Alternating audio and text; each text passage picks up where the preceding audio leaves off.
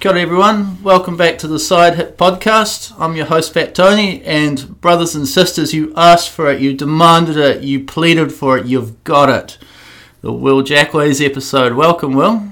Thanks, Tony. Yeah, thank you for having me on board. Oh, sweet man. How's your summer been? Yeah, it's been good. It's uh, it's been adventurous and sort of just what I felt like, actually. This is my first full summer since uh, nineteen ninety-nine, two thousand, so... Jesus um, Christ. twenty-one, twenty-one years. You haven't had a summer since the nineties. no, no, I don't think I've... I haven't even been in New Zealand uh, in February since since ninety-nine, so um, this is the first time I've ever been in New Zealand for that length of time, and it's um it's been nice, yeah. Oh, man. It's been good, bro. And uh, so you guys were road tripping up north? We took some time out from, from Wanaka, yeah. We rented the house out over the busy period, which we... quite often do, and we decided to um, check out some areas of New Zealand that we had never been to before, and visit some friends in the North Island who are um, who are based and, and living up there now. So we we started out in Gisborne. Um, we spent like five or six nights in Wainui Beach, catching up with some mates and surfing there. It was really really cool. Gisborne was an area that I'd been wanting to go to for a while, and it um it didn't disappoint. It was it was super cool, beautiful weather. Nice waves, just a nice lifestyle up there, cool people. Yeah. Um, and then we spent, yeah, a couple of weeks on Abby's farm, catching up with everyone there. It was, again, a really a really nice place to be. Uh, a lot of time at the beach, and swimming in the river and just sort of catching up with the family. Right. Yeah, and then we visited um, some other really good friends, Shelley and Matt, Charlie and Casey, and they're based down in Ohakura, just south of New Plymouth. So we stayed That's there right. for... just under a week, and um, sort of surfed, fished, hung out at the beach. Up. Yeah, so we were away for like three weeks, and uh, it was a really nice way to break up the summer. Man, have you taken Lillian and Buddy up north before? Yeah, a few times actually. Oh, yeah, they've been on the plane a bit, and um, naturally with Abby's family living in the Coromandel, we try to get there once a year at least, yeah. just because it's important for them to, and for us to, to you know, to connect with them and to show them where Abby's roots are, and, and to, you know, give them that opportunity of of rural life, and they love it. Yeah, Lillian's right into the horses and catching up with their cousins, and Bodhi, he just likes everything to do with the farm, and it's really beautiful up there. I, I, I've taken a, you know, taken a real liking to the Coromandel ever since I Um, you know, befriended Abby, and it, it's a special part of New Zealand, yeah. I read somewhere in Manual about a funny incident when you first met Abby's family in the Coromandel about you and a motorbike or something. Yeah, that was a long time ago now. Um, it was, uh, shit, I can't even remember exactly when. The first time I think I really went up there to, to meet everyone, um, it would have been around the Christmas time. And I, yeah, I can't remember exactly how the story goes. There was a, a two-wheeler just parked outside the uh, the ranch slider of the main farmhouse, and I think we'd been sort of doing some work or like hanging out or something. And, and Abby's dad was like, "Oh, take you know, take the bike for a spin if you want." And and uh, Abby was like, "Yeah, no, go on, take it out." And I, I sort of like reluctantly was like, "Oh, okay." And then someone yelled in the background, "You know how to ride it, eh? Don't you?" And I was like, yeah, yeah, cool. Confidently, but deep down, sort of like, oh, I can't really remember. And to, to, to make a long story short, everyone was sort of standing around, like, weighing in, who's this new guy and how's he going to go? Mm. So I just, yeah, I just proceeded to drop the clutch a bit quick, and the bike, like, took off in a in a frantic hurry. I sideswiped the side of her sister's, uh, stepsister's old Corolla, and I took her side mirror out and ended up on a heap in the grass right in front of everyone as they were having as we were having a barbecue. Um, fortunately, I was okay, and uh, people, they just thought it was hilarious. They were like, well, the new guy's here, eh? He can't even ride a bike. Check um, out the new guy in the top. I had to... Um, I had to go into town to the next town the next day and um, find find a uh, replacement wing mirror from the from the wreckers, and I had a bit of a bruised ego. I, I think the the ongoing joke still kind of kind of cracks up. Oh well, no, you better take the four wheeler, Will. Stay away from that two-wheeler. So yeah, no, that was that was a good that was probably a good fifteen years ago. My bike riding skills have gotten a little bit better, and I just stick to mountain biking. Yes, oh, we'll um, kick this into gear. Um, Will, uh, where are you from and how did you get into snowboarding? Uh, I, yeah, I'm I'm originally from, from Wellington. I was born in uh, born in Wellington, uh, and I lived in an area called Seatoon, which is on the beach, uh, which has now turned into a really nice part of Wellington. I lived there for uh, my first initial part of life, so about five or six years. And then um, Dad was a school teacher at the time, and he was offered a job uh, at Mount Byron College in Wanaka. So we packed up the family and moved to Wanaka in nineteen ninety, uh, and I've been here um, primarily ever since. So Wanaka is home now, although I was born in Wellington. Mm. Um, and how did I get into snowboarding? I skateboarded kind of at the time, uh, and I did ski a little bit uh, with Mum and Dad, you know, th- through them being winter enthusiasts, uh, and through skateboarding, I think snowboarding just seemed like probably a, a little more of a natural progression. Mm. Uh, and my older brother Tim, he was snowboarding at the time as well. So like all um, younger brothers, I, I probably just wanted to um, to copy him. And I think he said, "Yeah, come and come and have a go. You got like these nice soft boots, and like you can wear these big baggy pants and that." And so um, yeah, I was drawn to it probably through him and and. Uh, And through skateboarding as an influence at the time.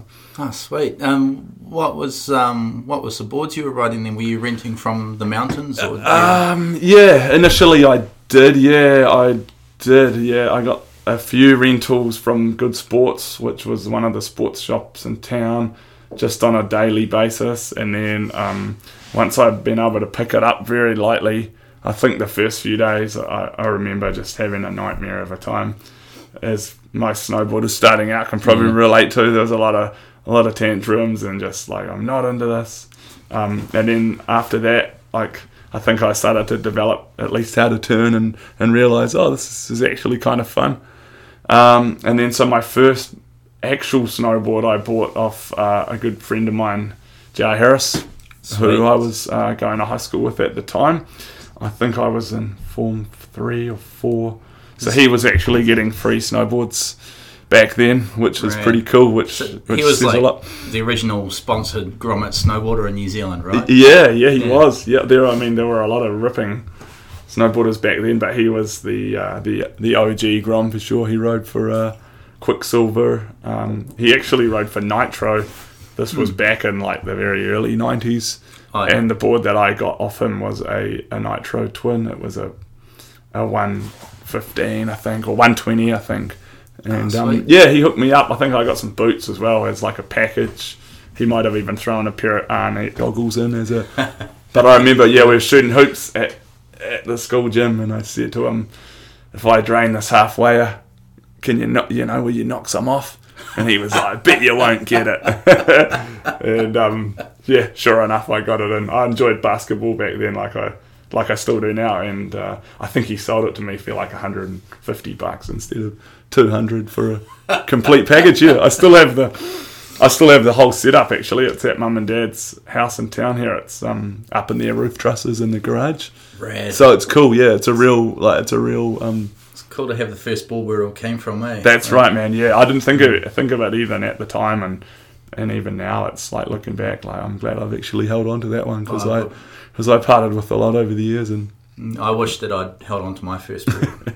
Yeah, I wish you had too. Yeah. Yeah. so yeah, so that's how I got into it, pretty much. Yeah. Oh, man, through yeah. um, Jar and yeah, Jar was kind enough to hook me up with my first board and mm. sort of proper gear. I mean, Mum made all of our outerwear and, and sort of foraged around for our sort of hard goods and that. Mm. But my but my gear came from Jar, and my influence was was obviously from. from having an older brother and Tim. But then I said, you know, I got my rentals from, from Good Sports, but to be pretty honest, like the boardhouse played a, a way bigger role in my upbringing as a snowboarder. Um, I guess I was already sort of mutual friends with a lot of that crew, and, and having an older brother who was more friends with that crew, mm. I was kind of uh, just befriended by association, which was cool. So were you hanging out at that... Um, at the mini? Around the back bunch, that sort of thing? I did, yeah. I was...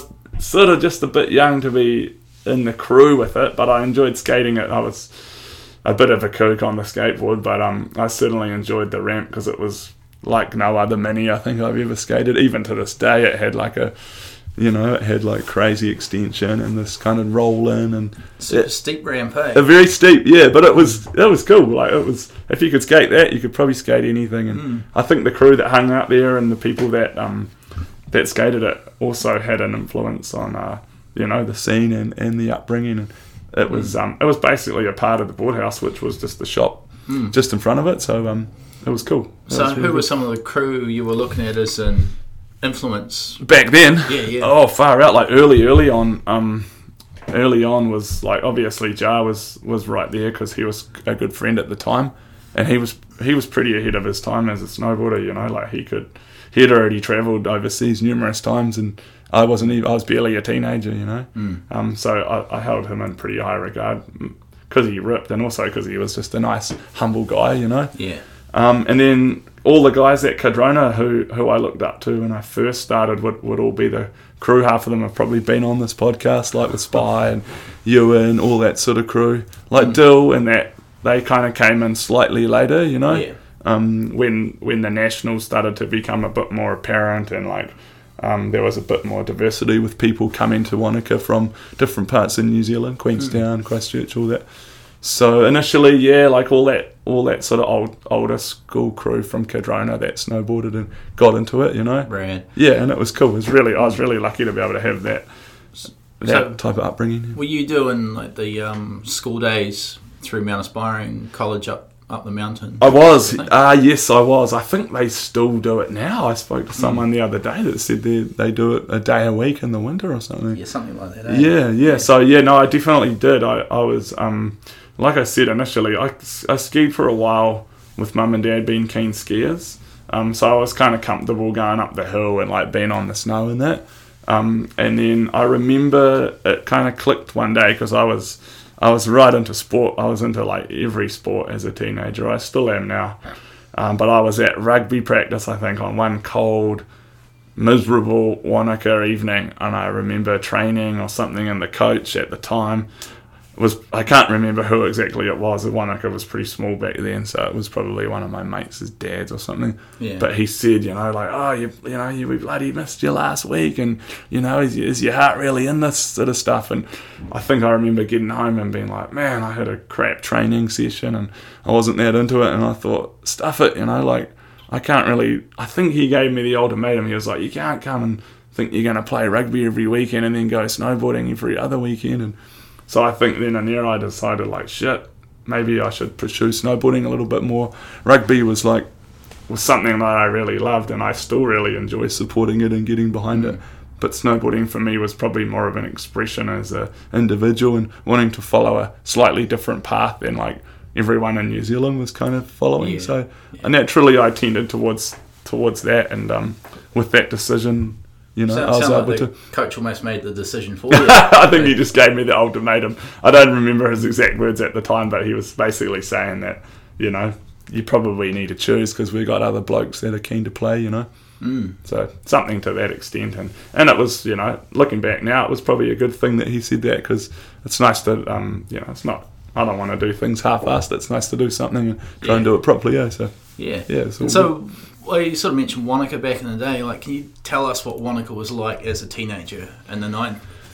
Wow, nineties sort of thing? Yeah, wow. It's man, it's it's a lot different to what it is now for sure. Like, mm. I've lived here my whole life, so I've seen a lot of changes in this town. All of them are, you know, most of them are for the best. I would say, mm. like, you can't really halt progression and, and stop that. But um, yeah, then in the nineties, snowboarding uh, and and Wanaka as a town was. was pretty quiet, to be honest. It wasn't a it wasn't a year-round destination, which it's turned itself into now.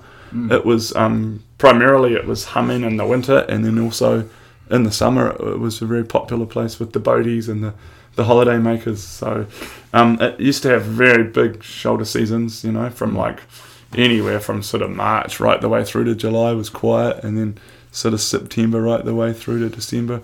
But it was, yeah, it was different. It was gravel roads. Obviously, the population was a lot less. Like, mm. the infrastructure in the town was was basically just in that little hub where, where like, the New World Kai and that is now. There was no real um, development at the time. And there was just, a you know, maybe a couple of police. It's, you know, it's it was, weird to see where it is now. Like, yeah. Like, like drive around now, like, where the hell have all these Mercedes and Audis and all this shit come from? Like, yeah, wow. You know, and they've come from and all sorts of places, Al- haven't they? Albert Town and like the whole North Lake thing.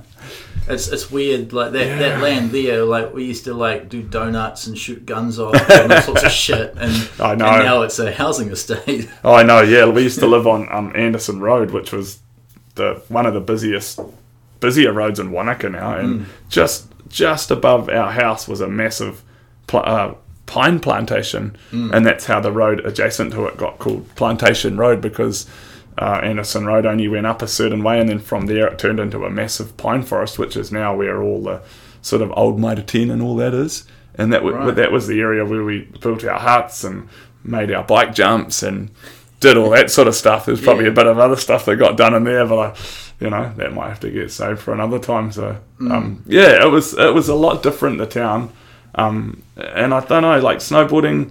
I don't know if I'd be the only one to say it, but snowboarding back then wasn't. Um, You know, we were sort of looked down on it. Mm. Nobody was really... It certainly wasn't professional back like, then. Like, if you snowboarded, you weren't... We we weren't cool. No, we certainly weren't cool. No, and it was more... Um, snowboarders were looked like uh, anti-establishment, you know. They were on the dole, you know. They lived, they slept in cars, and they kind of like...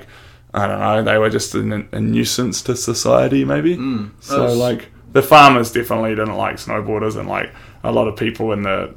in Wanaka probably resented snowboarding, because effectively they were, you know, snowboarders were taking the taxpayers' money and having mm. a great time. Yeah.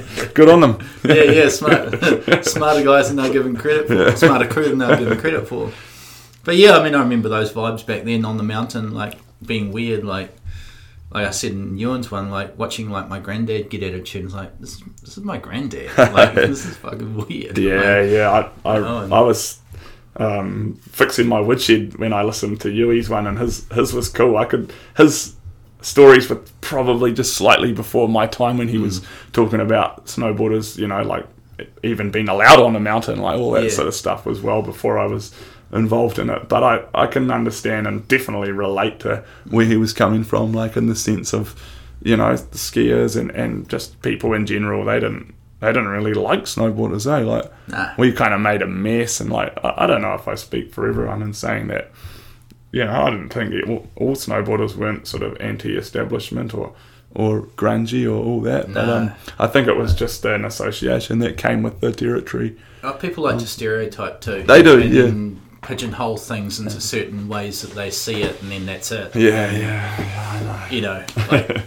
It was weird to see, like, my dad and granddad be told to take that surfer shit back to the waves. Like, you know, like, really? Like, yeah, you know, these, um, these are guys that um, hold down respectable, decent jobs yeah. and do amazing things. Yeah, and that's right, man. No, that sort of stuff.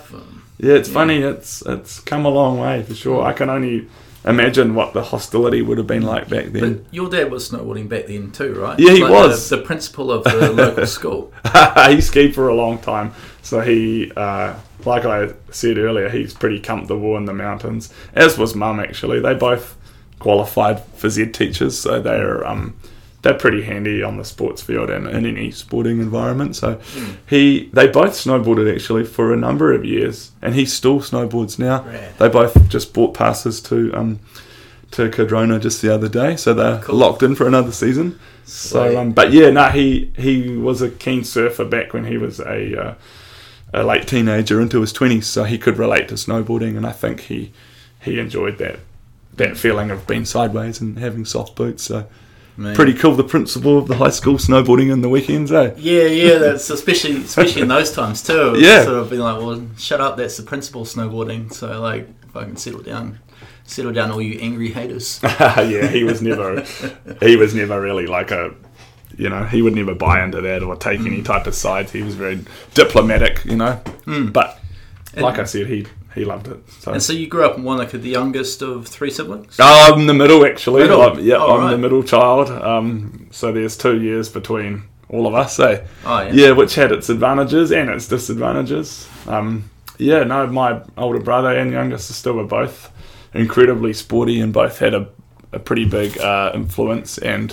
impact on like my childhood and, and growing up.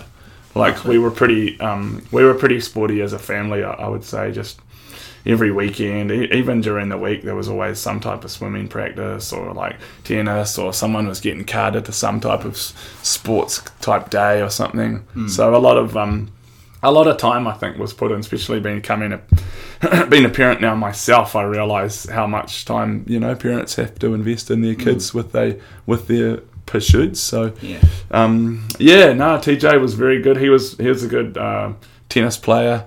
Uh, he was obviously a good skateboarder, still a really good skateboarder. mm. And Frances, she was she's a, was a really talented sportswoman. She was um a really good swimmer and a good um, basketball player. And uh, did she re- represent Otago? And yeah she pl- yeah she did she played uh well she played netball for the New Zealand under twenty-one team. Wow. I think I'd have to get a clarification from Mum on that. So, Mum, if you're listening, give me a call. um, I know she definitely played professional netball for the Rebels, which was the uh, franchise in Otago at the time. Oh, cool. Yeah, and she did that for a number of years um, while she's, whilst she was in Dunedin um, studying at Otago University. Abby and I were lucky enough to take in a few of the games at the Edgar Centre there. Oh, cool. And it was cool, yeah. I, you know, always watched netball growing up, I guess, with... Saturday sport, I'd go play rugby and then we'd turn around and drive to the netball court and like watch someone play, one of our friends. So it was cool. It was really cool watching her play in a professional environment, because to me, you know, she was just my sister playing netball, but to ten thousand people in the stadium, you know. Holy shit. It was Frances Jackway's doing that pass or doing that shot or something. Wow. Or, and then, you know, signing the ball for the girls afterwards and doing all that stuff. So yeah, she... She had a she had a pretty good sporting career, yeah. Unreal. Yeah, it's and cool. She was um, she didn't really follow the snowboard path too much. Oh, or? she no, she did actually. She was a really good snowboarder. Um, right through her school schooling years, she did oh. a like the Mount Aspiring Champs and that, and um, she was really good. She um, she competed, and I think she competed in some events, whether it was the nationals or not, I can't remember. She was quite a good border cross rider, because oh, yeah. she was like myself. She's kind of tall and I don't know, maybe athletic a little bit. So mm.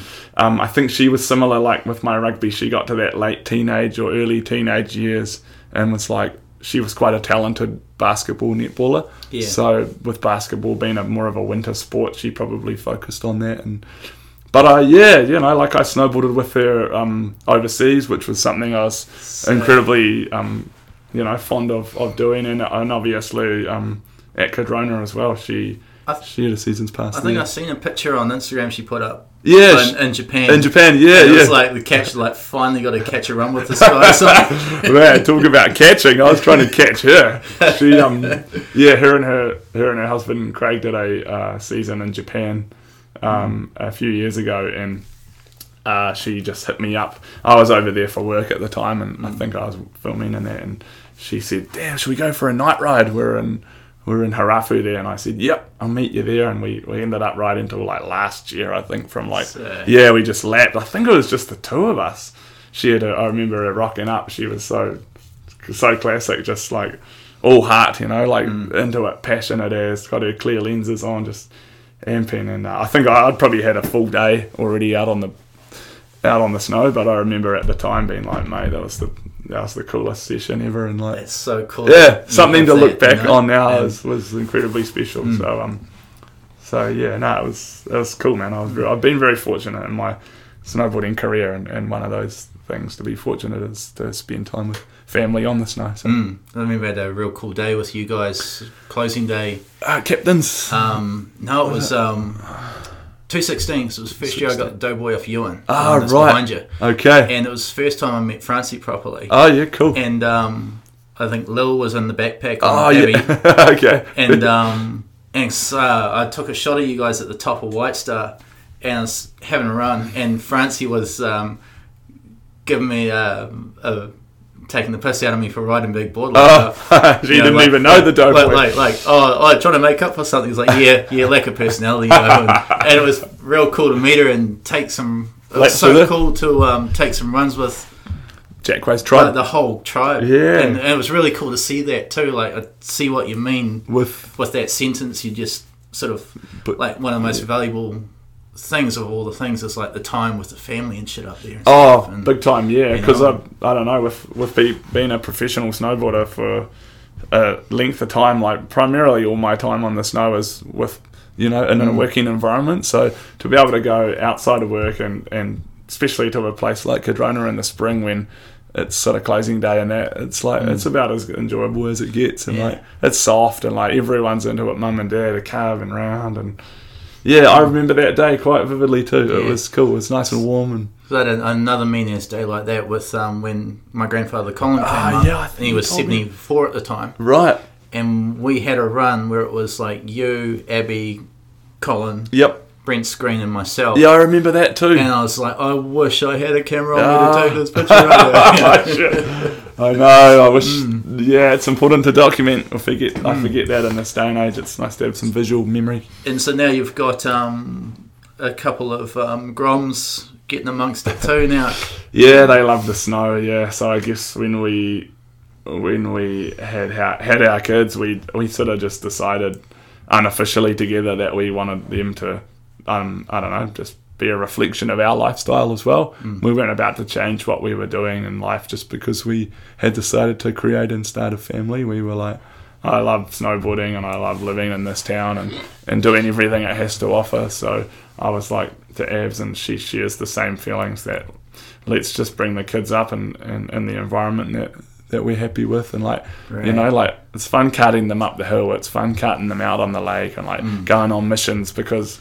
It's just like the same upbringing as what I had, you know. I never complained. It was like it was just the way that it was, and I think it helps develop, you know, like um, personality. It's mm. character building. It's like it's yeah. cool, mate. I don't want them to just plonk them in front of a screen and have that type of upbringing. That's like mm. a reflection of us. Eh? So cool. You see them coming through, and uh, they got their boards and totally their own personality. Like Lil's chucking out high fives and all sorts. Like, yeah, man. And oh, it's, I know we're very we're very blessed. Like, mm. not only to be able to give them that opportunity, but to have to be able to have places like Cadrona and to have the staff up there, like people like yourself that are so welcoming towards families and, and catering towards that type of crowd. It, it creates such a nice environment for people to learn how to ski and snowboard. Yeah. So for them, it's like.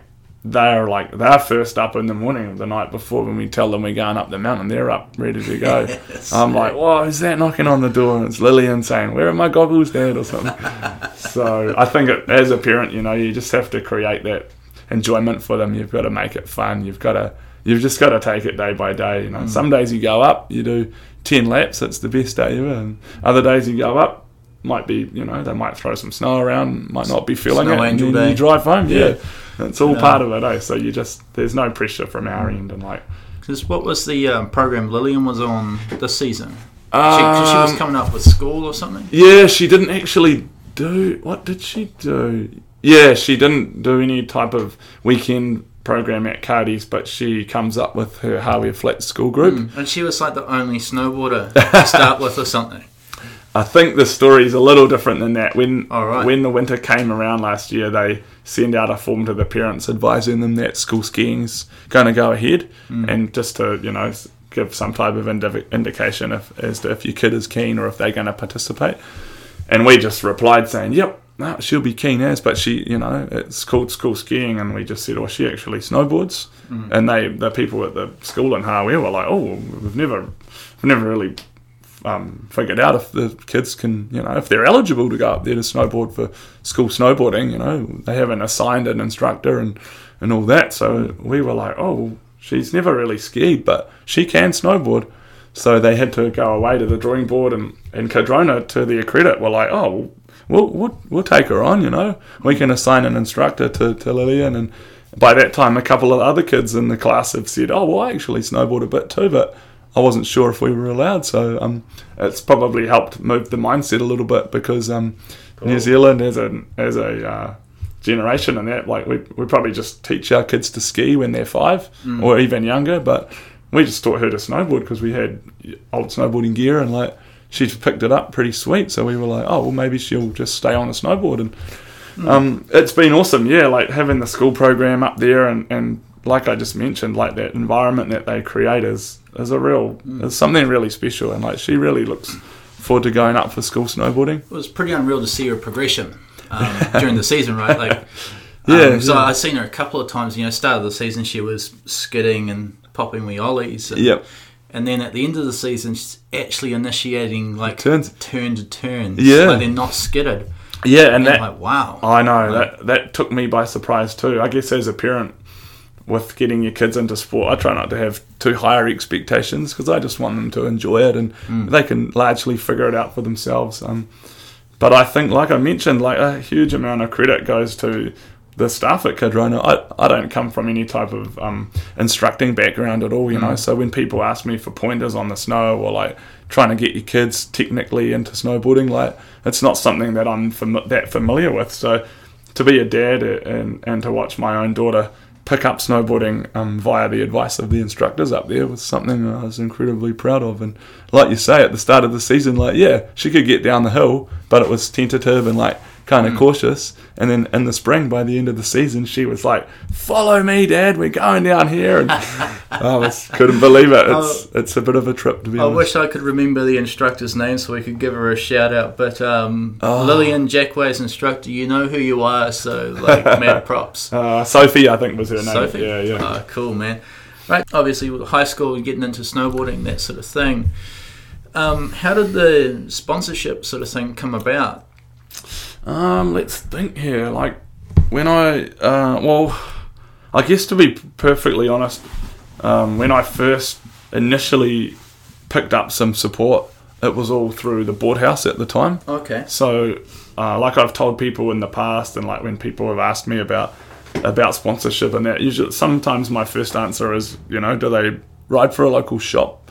Because mm. as a as an outlet and having a source like that can create um, all sorts of good contacts, and, and not only that, but it's also a good place to have uh, network support and just a, a local kind of hub on the ground. Mm. So um, yeah, I was, like I said uh, earlier, friends with a lot of the skateboarding crew from back in the day, and, and Rion ended up taking over the um, I don't know ownership of the boardhouse initially.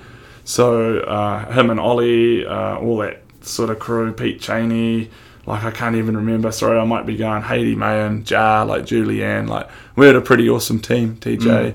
Um, and they sort of, I don't know, I guess I was probably just bought on board because I was T J's brother and I was a keen snowboarder. Mm. I wasn't even very good. So, um, yeah, I think I I got on the boardhouse and, like, you know, I used to go down there and get my boards waxed and hang out and stuff mm. like that. And um, from there, it sort of just uh, slowly evolved. I don't... I don't think I ever got any type of big hookup or anything initially, but um, from from having that boardhouse support back in the in the um, sort of late nineties, sort of almost like a sticker flow team sort of thing. There was definitely lots of stickers yeah. that went down. Some of them were quite memorable, um, mm. but I think uh, it was when I um, did my first, not my first season, sorry, when I first went overseas. It was part of the um, Junior World Championships. We were selected, there was maybe ten of us, I think, uh, to go and participate in a junior world. It was like an F I S sort of event over in, um, it was in France actually, in the Trois Vallées, in a place called um, Les Menouers, which is in the, yeah, the Three Valleys it's called. It was an epic ski field, massive. Mm. And I uh, went over there with, you know, like a couple of management support crew and then maybe like eight athletes, I think. Jar was one of them, Katie King, Jacob Barrow, Mitchie Brown was one of them. Um, and it was an epic, epic event. We were pretty green, like, as a nation and as a as a snowboarder. I was pretty, like, eyes wide open kind of guy. I think I found a picture of that not too long ago. It's probably popped up um, online, two, is it? Was, was it the two thousand two Worlds? Uh, this one would have been the two thousand and... two thousand, I think. Oh, right. No, we were even before then, bro, yeah. Holy shit. Because I was, I was, I think, just leaving school. Oh, right. So it would have been two thousand, maybe ninety-nine. Oh, sweet. Well, I found... Uh, oh, sorry, anyway, yeah. I found a signed picture yes. of two thousand two Worlds, like the, the grommet. Oh, yep, that. Yep. in uh, at Cadrona oh, uh, yeah. in the rubbish bin there. Oh, I hope you salvaged it. I did. I gave yeah. it to Mitch Brown's like, Mitch, Mitch, you got to have this, dude. Like, there's no way this has been thrown out. Sick. Yes. No, that was the um, that was the year after actually. Oh, right. We we also um, we didn't do that well over in France, but it was a really good learning curve for for us all because we were wanting that international experience and that and. Um, So the next year we were also, most of us selected to do the same event, but it was held in an area in uh, northern Italy in the Dolomites, oh, right. Sappada. Yeah, and that was um, probably where that photo was taken. Oh, sweet. So who were your coaches? Um, let's think back then. Stephen Scott. You remember oh, yeah. Steve Scott? Yeah. He was our, um, I, it's a long time ago now to try to recall this, but Steve was definitely on board as a coach. Uh, there was... Dave um, Suckling, he was our team manager. He was um, an awesome guy. Big shout out to him and to Dave and Steve. They were they were pretty cool. So keeping us all together, mm. actually, yeah. So um, we were in. I've got some classic stories from, from that Italy trip. The French, the France one was a bit more of a like blow in, blow out type yeah. thing because we're I was so young and it was like far out. I do remember Danny Cass, though. There were a lot of professional snowboarders um, at the event uh, mm. when we went there who were probably snowboarding professionally at the time. And, and the, here were we, New Zealanders, you know, like, I don't know, we we did have a uniform, but we were probably on a slightly lesser tier than those guys. Mm. And he had the little studded horns that came out of his, his dragon goggles, and he was wearing the massive headphones. Oh, yeah. He rode with like big headphones back then, and I remember him being like, wow, that was Danny Cass, like from the magazines. Mm. And there were so many rippers that I remember just being totally blown away. Mm. Um, and it's funny you mentioned you gave the picture to Mitch when we stayed in um, Sappada, which was the town where we went to compete in Italy. Mm. Um, it was very, very cool. It was such a cool town. I got a photo of Mitch uh, at the local supermarket there. We, um, I think it would have been after the event or something, and he um, he bought a bottle of red wine over the counter, um, and he's got. A, I got a photo of him uh, with the checkout lady. She would have been an elderly Italian. Mm. And Mitch was holding up the wine going through the checkout, and he would have been, I don't know, if I was probably eighteen, he was probably he was probably fourteen, I think. Um, so that probably gives you some indication as to how the um, how the event played out. Like, we went there and competed, but we also were able to take in the culture. Sweet. Yeah, yeah, and that yeah that photo was. I'll try and I'll try and bring it up. I'll dig it up. Actually, it's it's something that was pretty cool. I rem- I remember we um we hit a jump over there. Um, outside of the contest uh, we were in a in a village which was home to uh, a, a famous Italian snowboarder um, Gu- uh, Gu- Giacomo Cratla who, oh, yeah. yeah he was a um, he's still a really good snowboarder. He coaches the the uh, Swiss halfpipe team now, and um, he had a brother he's got sorry he had, him and his brother were both uh, professional snowboarders for Red Bull, but they'd they'd made this jump in their town. Uh, and it had been like pushed up with a groomer. It was it was pretty like rough and raw, but we got invited to go there as a as a team. Oh, Susie Parker was one of our coaches actually as well. Come mm. to think of it, she kind of took care of some of the girls, and oh, Steve yeah. took care of the guys. Eh? Oh yeah. Shout out to Susie too. And um, so we all went outside of it was like a lay day of the Junior Worlds, and we went to it. Giacomo had in, invited us to go to this little resort to check out this jump that he'd built. Mm. And we were like, oh yeah, sure, like let's go kind of thing. Not all of us went. And I remember we we rocked up, and it was um it was quite the jump. It was it was massive. It was like nothing I'd have ever hit. Especially back then. It was like a real um it was a, like a game changer. So he was hitting it. He was getting like towed in by the sled and like towed around and stuff. Like there were cameras there and there everywhere, and we were like pretty starstruck, I think. I ended up hitting it. I hit it with Jar, and I think even Jacob Barrow might have hit it as well. So what was he chucking over the jump, and what were you guys chucking? Yeah, over yeah, the jump? man. So he, he had quite a different. He had, there was quite a difference in ability back then for mm. sure. This jump was was not small, like especially for back then. Like I'm I'm gonna maybe exaggerate here, but it was it would have been at least sixty or seventy foot, you know. Mm. So like, and it was a proper Buddha. Like this thing was, you couldn't you couldn't come up short on this. You had to get yeah. your speed right. Uh, and I remember hitting it with Jar. I was pretty nervous at the top of the drop-in. Jar had, like, you know, he'd hit a few big ears because he competed in the alley challenge and that. Mm. So I probably more or less was just following his lead, being like, shit, just drop from where he does. And mm. we had a sesh on it, actually. It was a pretty cool sesh. Um, Benny Bright was actually there hitting it for the Aussies. Oh, yeah. yeah, I'll never, ever forget. He did a... Uh, what did he do? I think he did a back seven. He was riding a Burden... Uh, Seven, which was, had mm. the graphic of the crow. It was oh, yep. blue and yellow. Oh, and man. I remember standing on the knuckle when he flew past me, and I remember being like, that crazy Aussie. Little did I know that we'd end up becoming quite good friends, and mm. he's actually super cool. So um, I think from the memory, I, I think I just did a back three, a front three, and I might have did a back five at the end. And, and Jar was kind of the same. He might have done like a, a front three, and like he might have even done a back one or something. So. And what was the Italian dude? He did. Oh, he was sick. He was he, he did back seven. He was doing cab five, switch back one. He was he took the thing to town. It might have been built for him and yeah. and been there at the time. So it was really cool. It was cool of him to invite us there. And I just remember at that point after we hit the jump, there was like a real excitement in the New Zealand team because like a couple of these Kiwi guys had stepped up to this big homemade Buddha Sick. over on Guacamo's resort, you know, and we, it was nothing to even do with the Junior Worlds, but like the photos that came out were like pretty incredible at the time. Yeah. So yeah, Absolutely. From that point, I was like, wow, maybe I can snowboard. Mm. Yeah.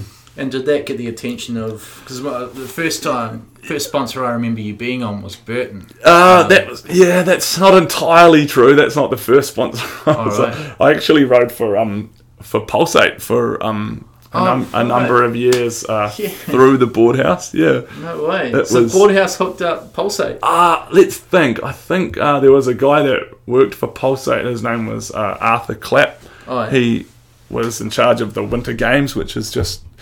been held recently at Cadrona. So he was in charge or worked for Pulsate, which was a branch off of Telecom, basically. Mm. Um, and I would have been late teenage kind of years. Um, I don't remember exactly how the connection came about. I would say it was probably from the New Zealand Nationals mm. and, and getting a result um, there. I think I won the Nationals Juniors board across, I think. And from there, um, he approached a, a handful of us. Jar was also on it, as was like Dill, I think. Quentin was on it. T J was on it. Ollie Brunton. Ollie Brunton. Bell. Potentially, yeah. So it was a, it was pretty cool. Like for for being back then and being a teenager, I was riding for a mobile phone company. Mm. I think they paid for my airfares to, to go to the U S and man, Japan mm. gave me some money, and I got an unlimited mobile phone with credit, I think. Awesome. So that was sort of like yeah. the initial initial start of figuring out professional snowboarding. Mm. Yeah, like the Boardhouse was always my primarily main, my first and main sponsor, mm. but my first um, financial supporter was, was probably oh, Pulsate, cool. yeah. Was this about the same time I met you when you were working with Chris Urquhart at Um, relishes? ah, let's well, think shit now. Because uh, I think the first time we we met was like the year two thousand. Okay. Through Chris Urquhart. two thousand, yeah. So yeah. that would have been eighteen at the time, yeah. Mm. Yeah, so I didn't actually end up competing, sorry, completing my final year of high school. I, I finished sixth form, and I think I just sort of sat down with mum and dad, and I was like, look, you go all right at school. Like, do you, are you really going to put your effort into this last year? And I was like, oh, I don't know, I'd gotten a taste for the snow and mm. kind of figured out that there might be a, a slightly different path to follow. So a result of that was I was like, well, I'll go to Polytech for a year and I'll I'll pick up a chefing and culinary certificate. Mm. And it was cool, yeah. I I lived in Cromwell for a bit and then I commuted and did my unit standards and that. It, it was pretty eye-opening now looking back, sort of taking that path. And as a result of that, I did some work experience in town at yeah. Relishes Cafe, which was really cool. Um, I got to snowboard during the day, mm. and at five o'clock I'd go on and, and work my sort of six or eight hours, mm. and was, that's where I met Chris. Yeah. How was that working with Chris? Ah, uh, he was great, mate. Yeah, I, he, I mean, he's a funny motherfucker.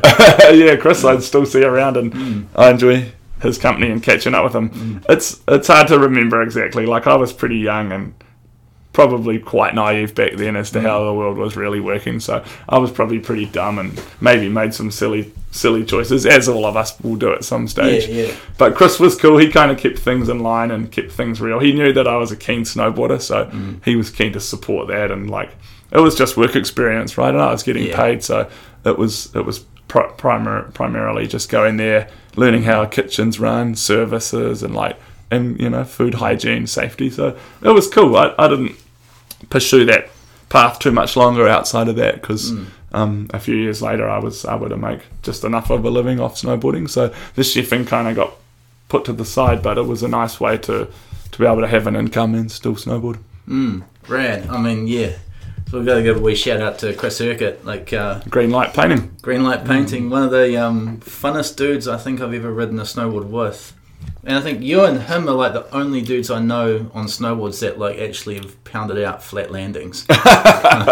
oh like, yeah, I'm probably paying for that now slowly. I, I, wonder, I wonder if he is. Man, he, he used to like actually search out flat landings. Oh really? Well, Shit, like, that's rare. What, watching him, watch him do it, man, dude. That's and he has like this wide stance. Oh, he like, did have a wide that's stance. That's right. Like he, he asking for trouble. He had these psycho transfers at Cadrona in about fuck must be about two thousand and eight. You know where the um where the intermediate jump line is now, how it used to be just that big rolling. Yes, I do remember that. And he that. was a goofy footer, and he would fucking book it off that rolling, like you know, springtime always turned into a dirt patch. That's right, I He'd remember that. Book yeah. it off there, grab melon, bone the fuck out of it, and fucking. Just right out to flat on the trail, just boom. And, and we're watching from the chairlift going, well, he's going to explode on the landing. And he fucking would just right away from it, it right away. Like, how the fuck did that just happen? So, Chris, you're a psycho, dude. Like, yeah. Really the best kind of psycho, but holy shit. Yeah, I don't know. Some uh, some people are just able to take mm. flat landings and, and others not so much. Um, so. Well, some of the drops you've taken was pretty flat landings, all things like... Do you actually just be like, fuck it, I'll just deal with it? Like, um, I don't know. Like, I, are you asking about like how yeah, I would like, deal with the impact, or, or yeah, the like because most most riders like would look at a thing and be like, oh, that landing's a bit flat, I'll just fucking step away from it. Oh right, like, okay. But you've stepped to some fucking big drops with flat landings. Is okay. is that one of those things where you're like, fuck, well, I've got cameras pointing at me, so I've just got to do it and deal with it sort of thing? Or? Uh, no, definitely not that. Like, I would never openly, openly, you know, uh, what's the word, do something just because mm. there's a camera pointed at me. I think I probably just more, um, maybe the way that I'm physically built, I, I didn't, I was able to, to sort of absorb a little bit more. But mm. I would never have, um, I would never look at something and say, that's flat, I'm going to hit it. Just for yeah. the sake of it. I probably in my mind always thought that there was enough of a transition there to be mm. able to catch or to be able to ride out to make something worthwhile. Sweet. Like I, I never really, I mean, maybe when I was a, a young snowboarder trying to make a name, I might have hit something for a, for an image or for yeah. something like that, but I wouldn't have ever thought that, you know, I wouldn't really do, do that based on that type of... Uh, basis, so so. Anything you sort of step to is like you know that it's actually doable. Yeah, wanting to ride out of it for sure. Yeah, yeah, oh, cool. yeah absolutely. I mean, within reason. Yeah. Eh? I mean, yeah. it's been a, you know, I've been very lucky. I've had a, quite a long snowboarding career, so it's hard to recall or recount every every drop that I've probably come off. But yeah, uh, yeah. yeah, well, yeah. I just no. remember just in the Pages New Zealand Snowboarder, there'd be a couple of images like, what? Where's he going? yeah, there, I think there was one this. Um, You were riding Vulcan boards at the time, and uh, it was oh, a Kingston, yeah. the Kingston Heli sleep Oh, track. Yep, that's right. And yep. there was this method shot where it was just like everyone, I remember everyone looking at that image being like, whoa, whoa. like, Classic. Whoa. I do remember that trip. Yeah, they got helied us up there to where the boys have their, had their snowmobile set up. Mm. Eh? Yeah, I remember that. I think I just, just I, I looked at that feature and I thought that looks like it probably lines up, you know. Mm. And I think by the time you've um, made the effort to get on top of it, you, you're, uh, you know, no one ever talks you into hitting anything when you're out there shooting or, mm. or filming and that. So I think you probably weigh up the the risk versus the reward, and you can kind of calculate if I land on the top part of it, mm. am I going to have a good chance of landing and being okay here? Mm. And a lot of it was calculated risk for me. Like later in my career, I started to figure out, and even at an earlier stage, I thought I was always quite good at being able to judge speed mm. for certain features. So I think that comes down to experience, obviously. But um, yeah, I, I remember that cliff, and I remember hitting it, thinking like I I can try and I'll, I'll try and land this, you know. Mm. Um, don't know if I did at the time. Probably didn't. Oh, really? Well, but I do remember the day. It was a beautiful day. Fresh powder. Wicked as shot. That's for sure. Thanks, Dane. Yeah. All right. Um, so uh, we've jumped a bit ahead of ourselves, but sweet.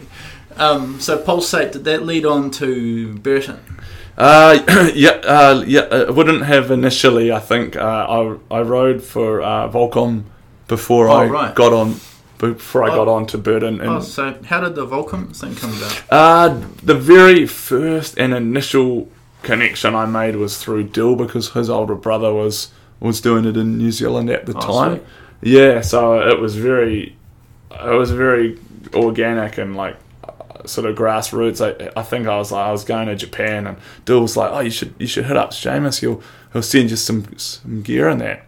And I didn't really think of it at the time. I didn't even know Seamus. So um, I think he sent me a couple of jackets and a couple of pairs of pants and some threads and some stickers. And he mm. was like, yeah, bro, all good. Whack these on your board and have an awesome trip type thing. Yeah. And I was like pretty fresh out of school, like, oh, awesome. Like, I didn't really understand how it all worked. The only thing I was stoked on was having a Volcom sticker on my snowboard. Yeah, yeah. So I was like, sweet, I'll do whatever. Yeah. Um, and then I think I returned from my trip that year, and um, you know, Seamus for whatever reason had had I think uh, gotten out of um, distributing Volcom, mm. um, but then Q was riding for them uh, through uh, his connections, probably in Australia or potentially in Europe. So um, I think at the time we did the a local event, uh, the the Jam or the Burton Open, mm. and uh, he just put the word, and I wasn't even really seeking sponsorship, to be honest. Mm. Um, like I would have. I would have loved to be able to make a career out of snowboarding to be and to be sponsored, but I wasn't really actively looking at the time because I didn't, you know, probably didn't think I was good enough and that. So he, he reached out to someone, and then the email come through, and, and they said, "Oh, Q Q Diddy mentioned that you were, you know, would you like to would you like to get on board or something like to that to that extent?" And I, I think I um. I looked at my diary and I was like, oh, I'll, I'll get back to you kind of thing.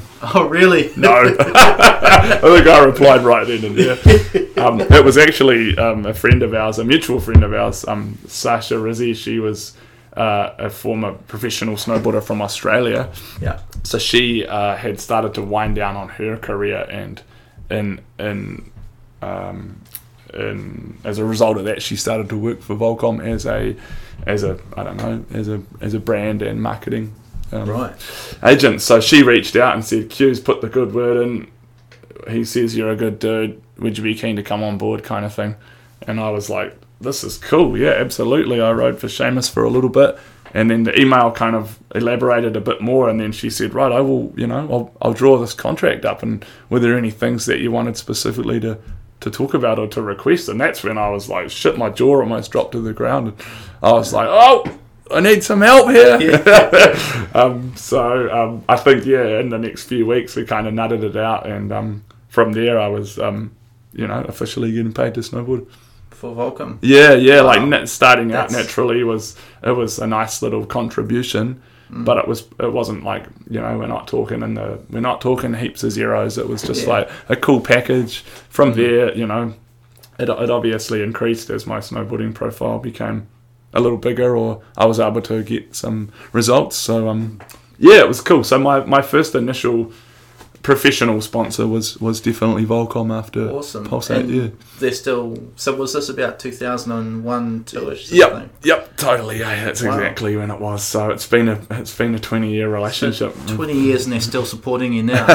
Yeah, I've merged into it. Awesome. Uh, slightly more of an ambassador's role, like with the with the current state of snowboarding and becoming a, a dad, and like mm. obviously starting our business and that. I wasn't I wasn't snowboarding at that professional level to, to really warrant being paid anymore, and mm. I was perfectly comfortable with, with that, and like I never wanted to, to milk out snowboarding and to try and really be that guy that ran it into the ground in myself. So I was happy to step back, man, and to be a part of a brand now as an ambassador is, is awesome. It's like It's like everything that I could dream well, of. It's and so cool that they see the value in what you've done for them. Yeah. To still have you wearing their gear.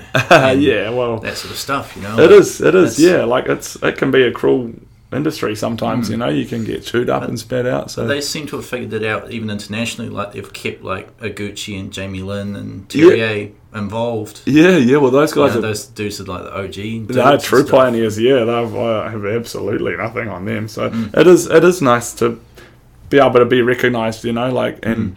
I feel like when I rode for them, you know, I... I created some lifelong friendships and, and family connections, eh? Mm. So like, so through that, naturally, you can't really just cut someone off, you know, because yeah. you're a part of that brand and you, you helped it develop into what it is today. So mm. it is cool. Yeah, I get, I mean, I've been fr- sent free stuff my whole life, but I still get excited when a box shows up, you know? Yeah, yeah. I don't get to get in there first now. The kids are in there and Abby's picking things out and, oh, this looks good on me. And by the time I've actually had the chance to look in the box, there's, uh, there's pretty much bugger all left. Well, you can, you can have a couple of stickers, mate.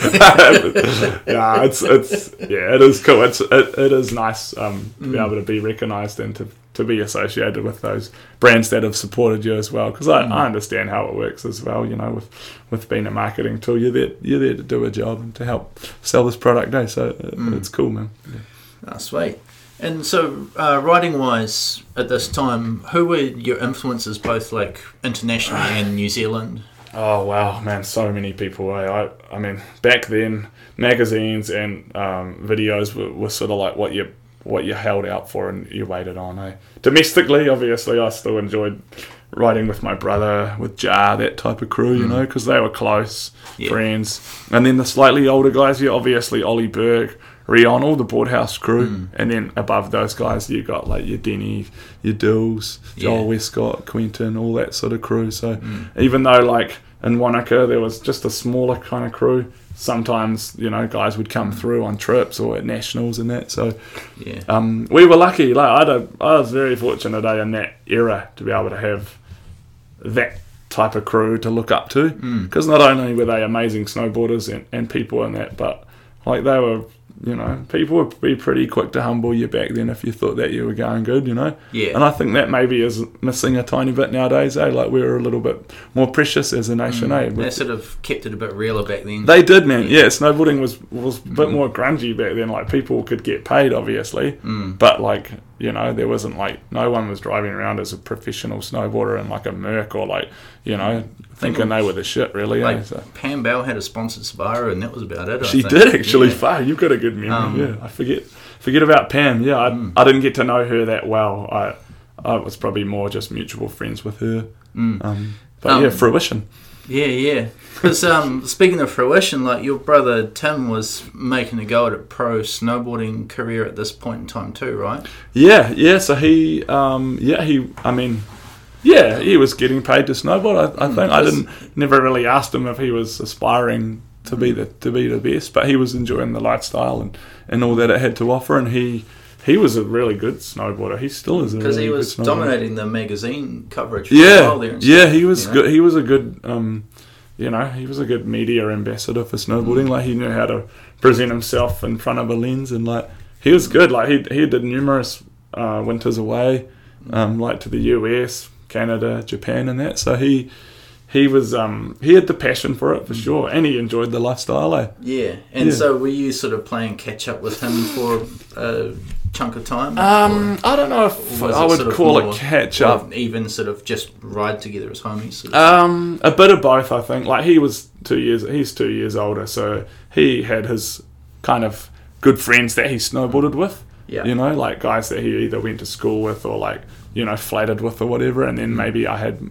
sort of like my friends that I was doing the same thing with, but because we shared mutual sponsors and obviously we were brothers, we would like have that connection and catch up on the mountain more mm. often than not. So yeah. we never really did like seasons together abroad, or like we never really flattered like solidly every year mm. in Wanaka, just because we're both different individuals, you know. So they sort of just bump to each other and be like, oh, what's up, dude? Bit of that, and like, you know, maybe I called him on my Pulsate and he called me back on his Pulsate or something. I couldn't FaceTime him back then. Mm. Uh, but yeah, no, he yeah he was uh, he was following the snowboarding path mm. too. He did he did really well overseas. I forget he, he did well in the Triple Crown. He he. He was living in the U S for a bit, Mammoth Mountain, and he was in... This, was he on the Burton International team? I think he was, yeah. yeah. Well, he was most definitely getting support from them uh, with his hard goods and, and his connections over there. Mm. I never really asked him financially how he got on with snowboarding, and like, you know, it was never really it was never really a competition back then to see mm. who could make the most money or like see who could really like crack so crack it the best. You more know, like rad, you're getting you're getting some boards too, so am I, rad kind of thing. Yeah. yeah, and like you know, like we there were different avenues to take with pursuing contacts and stuff mm. like that. And he was good. He he knew how to work that, and he was a good. He was good at marketing himself. Mm. Um, so yeah, it was cool. Looking back, it was it was quite special to be able to share that with your older brother, who was also a professional snowboarder at the time. Because mm. uh, he was, a, you know, he was really good. He could he could go and hit a backcountry jump, you know, and go eighty feet into some powder. But then he could like next day he could hit a rail in like downtown, mm. and the next day he could do like a Harken ten foot out on the pipe. So he could really ride Such everything. A well-rounded yeah. rider. Yeah, right? And then like he could just cruise the mountain and like make snowboarding look fun. So I think he had that ability to, to really to to make snowboarding look good. Yeah. Mm. And um, we sort of talked about this before, and I haven't found the way to segue it in, so I'm just going to throw it in there. Sweet, eh? Uh, Ollie Brunson, Cab seven, first hit. yeah, that was a, that's a memory that will stick with me for a while. I think I was, uh, would have been late teenage years, uh, New Zealand Nationals at Codrona. Um, I remember he had the five forties, black five forties pants with the little stripe down the side. Mm. And obviously he was riding the unit, the Koru here, like the one on the wall behind me. Um, and yeah, Nationals... Nationals would have been ninety-seven, maybe ninety-six, mm. um, and he was he was a big uh, influence. Sorry, I didn't mention him earlier. Sorry, shout out to Ollie uh, Brunton. He uh, he was good. He was cool because he was tall and like he had that cool kind of like strong snowboarding style, mm. and he was quite ahead of his time. You know, like people were still I was still trying to learn how to even ride a half pipe, and he mm. was like linking like proper like world class runs in it, and riding a one sixty-five, which was. No one was riding boards that big in the height. Ah, oh, Paul Trapsky yeah. rode one of those. Yeah, yeah. No, Ollie, Ollie um, was a pioneer for sure in a sense with, with snowboarding and, mm. and what he brought to the table, and the, especially like with his with his free riding and how he was able to adapt in, in the half mm. pipe. But I think as a grommet, I was just walking up the pipe trying to get a vibe of the nationals. I think I don't know if I was competing, maybe, and I just remember him. Um, he just dropped in into the big Cab seven. I was like. I was riding, riding I-View, like standing by the banner when it went in front of me. And I just remember thinking like, jeepers. I was only four foot tall at the time, so it probably felt like it was triple overhead, but it might have only been like five or six feet out, which, I feel which like is still a decent he rack. Was the, probably the guy going the biggest in pipe comps back then. Like Yeah, well... Like, Yeah, he certainly had a lot of uh, experience for mm, sure with, with riding a like pipe. And the pipes were kind of these...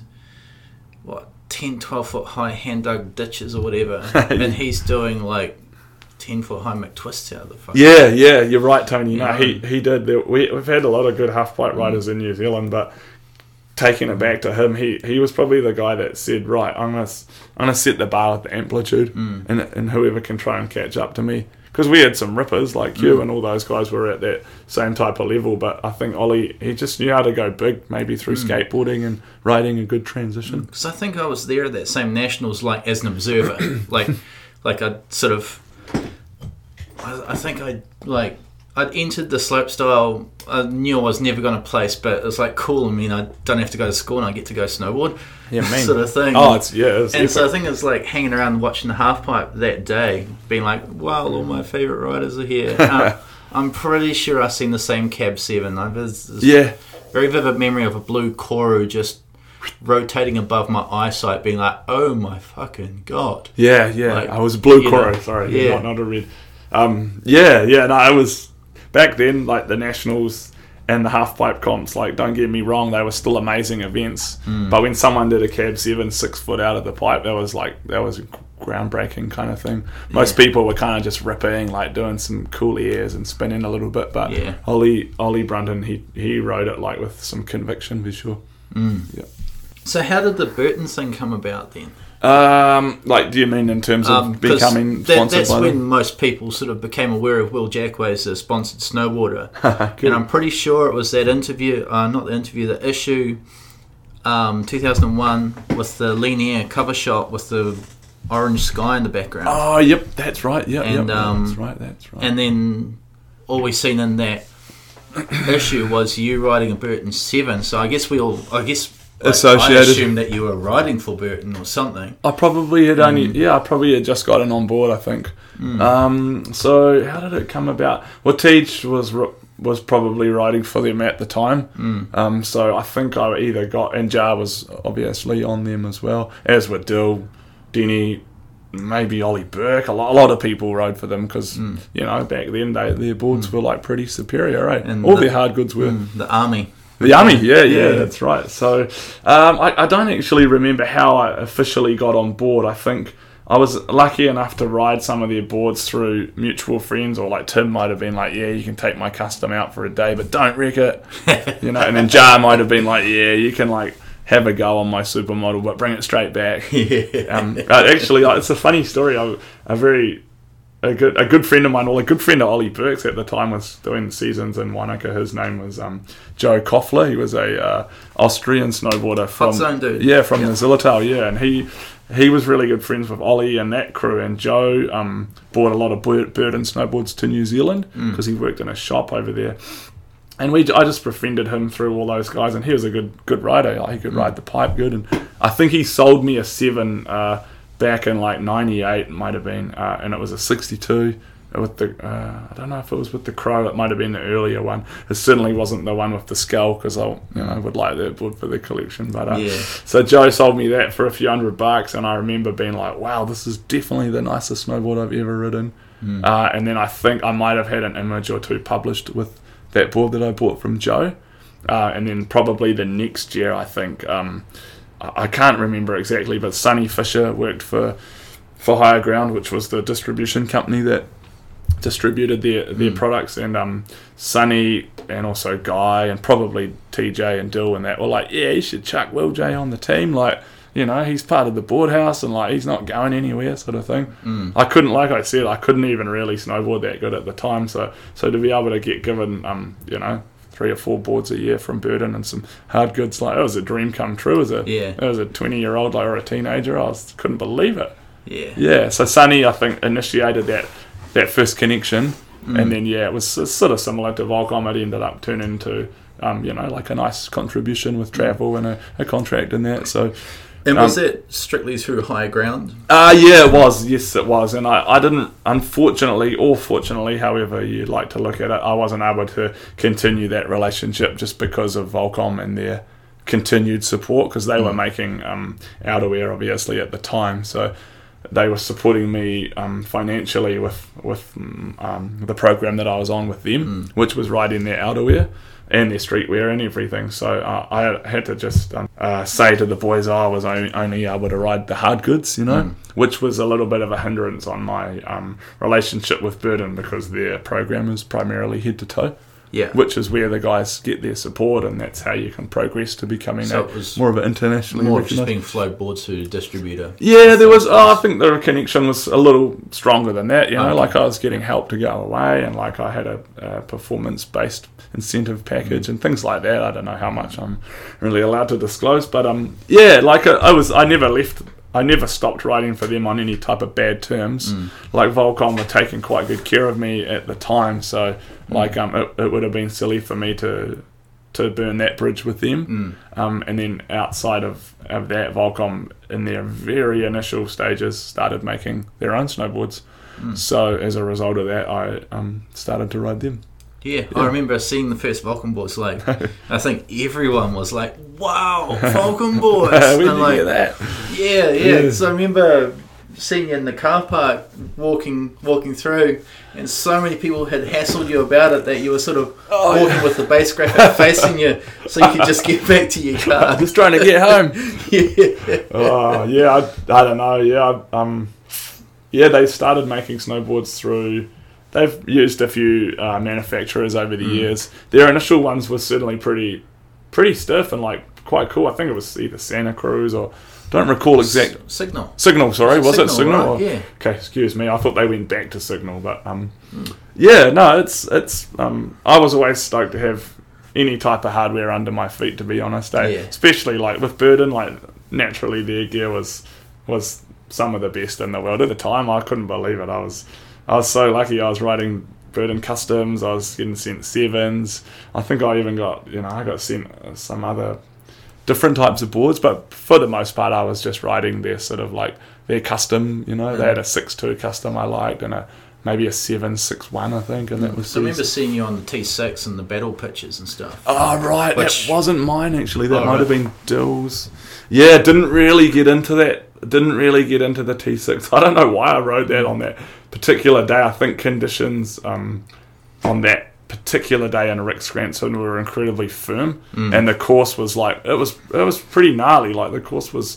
The sort of course where you wanted to have a, a good board under your feet with sharp edges, like yeah, it's it can get it can get brutal in the the very no, in the far north of yeah. the Arctic there. So, um, yeah, no, I didn't didn't pursue the T six A, but uh, mm. it was nice that they'll let me take it out. Oh, sweet, and had a good long um, run with Burton. How did the slash come? Well, sorry, we sort of fast forwarded. Said good run with Burton, and then. I think a lot of us actually associate you in the Pictures of New Zealand Snowboarder with the Volcom basis, yeah, because there was just so many published. Yeah. Um, how did Slash come about? Um, so Slash, so Slash came about uh, whilst I was in Japan. Actually, I um, well, Gigi, he's the uh, he's the owner of Slash, right? Mm. So we.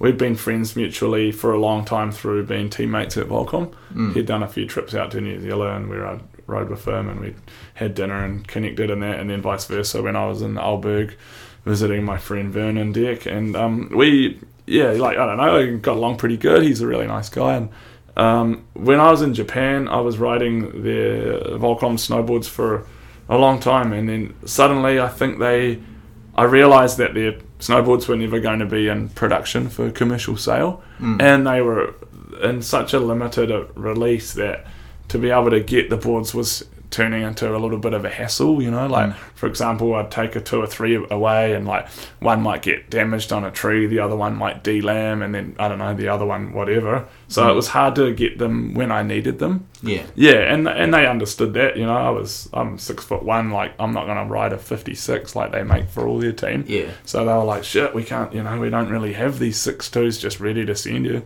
Mm. So um, as a result of that, I think Gigi had just started to make Slash at the time. Um, mm. He he rode his first one, obviously, in the uh, Ultra Natural, was that what it was called, or the the, the very first Supernatural, su- Supernatural, something like that. Yeah, Natural Supernatural. Sorry. Yeah. So he rode the, the his very first one there, and that was at the same year I was in Japan. Um, working and filming over there, so I think we just stayed in touch, and I think either he mentioned one day, so how are the, you know, how are the boards going, and or like, you know, what are you up to with them, and I said, oh man, I'm, I'm having a bit of a hard time, to be honest. We might have chatted over Skype, and he said, oh well, you know you know that I've started Slash, and like, you know, we're pretty small, and, and you know, we don't really, we're not looking at like world domination or anything just yet, and we probably can't really help you financially, but you know, they're there if you want, and I'd be on it if you want to get one or two under your feet. And and I um I was probably pretty taken back, because he was my one of my biggest idols in snowboarding, kind of asking me if I wanted to ride his snowboard. So um yeah, I didn't have a lot of choice. I shouldn't say I didn't have a lot of choice, because there is there were a lot of really nice snowboarding brands out there mm. that I could have um could have asked for, but um I took that as a really nice compliment that he was asking me if I wanted to ride them. That's got to be kind of surreal to ride for your favourite rider. Yeah, it's it's hard with him, mate, eh? Because like, you know, he's at the time he was sort of like a, you know, not your boss, but he's sending you these products for you to work for, and and then you're like, well shit, you're kind of like my idol as well, so this mm. has changed the relationship yeah, at all. I'll do it for free. Yeah, exactly. I'll take anything. Um, yeah, so yeah. Now, long story short, a few days later, um, you know, three or four boards showed up in Japan. Um, I rode the uh, the straight, which was the board that I connected with the most. It was like fishy in the nose. Oh, sorry. Yes, fishy in the nose. A little bit swallow at the tail, directional, a little mm. bit set back. And I was like, I was riding a foot of fresh power every day for mm. two and a half months. So I was like, this is the board I want to be on. Sick. Yeah, so they arrived. Um, I, I shot on them for the next six weeks. I was there and with numerous people, and updated him, sent him some stuff, and from there it sort of like the relationship just uh, just bloomed into like, shit, righto, we'll throw you on the team and we'll go from there. And that lasted for quite a while? Uh, yeah, yeah. Well, I mean, it still potentially lasts. It's just a bit of a hard one with the world right now and everything that's going on. Um, yeah, yeah, I rode them. Uh, I've had, got a few in the shed, and the relationship is still there, but he understands that I get sent boards from different people as well, mm. like to either to try or to like to play around on. Mm. Um, it is there, yeah. I, I think my snowboarding, um, it, it, it isn't really in the limelight anymore, and I'm not really going up there to um, to work, so to speak. Um, so he knows that my snowboarding is more based on um, family now and, and customers so, and showing people around. So it's just sort of freed you up to like, cool, I can ride some other boards and check some other shit out and sort of thing. Um, well, I mean, to a degree, I was probably able to do that uh, earlier on, but um, yeah, I guess unofficially it probably has, yeah. Mm. And it is nice to be able to have that luxury, because there are, um, like like in your room here, you know, there are some amazing boards out there getting crafted, eh? And, and I've yeah. only sampled like a very small portion of them, eh? And, and mm. I so feel privileged to do that. Is there any um anyone that's been throwing boards at you uh, lately? lately? Yeah. uh, not enough people, eh? You keep sending them.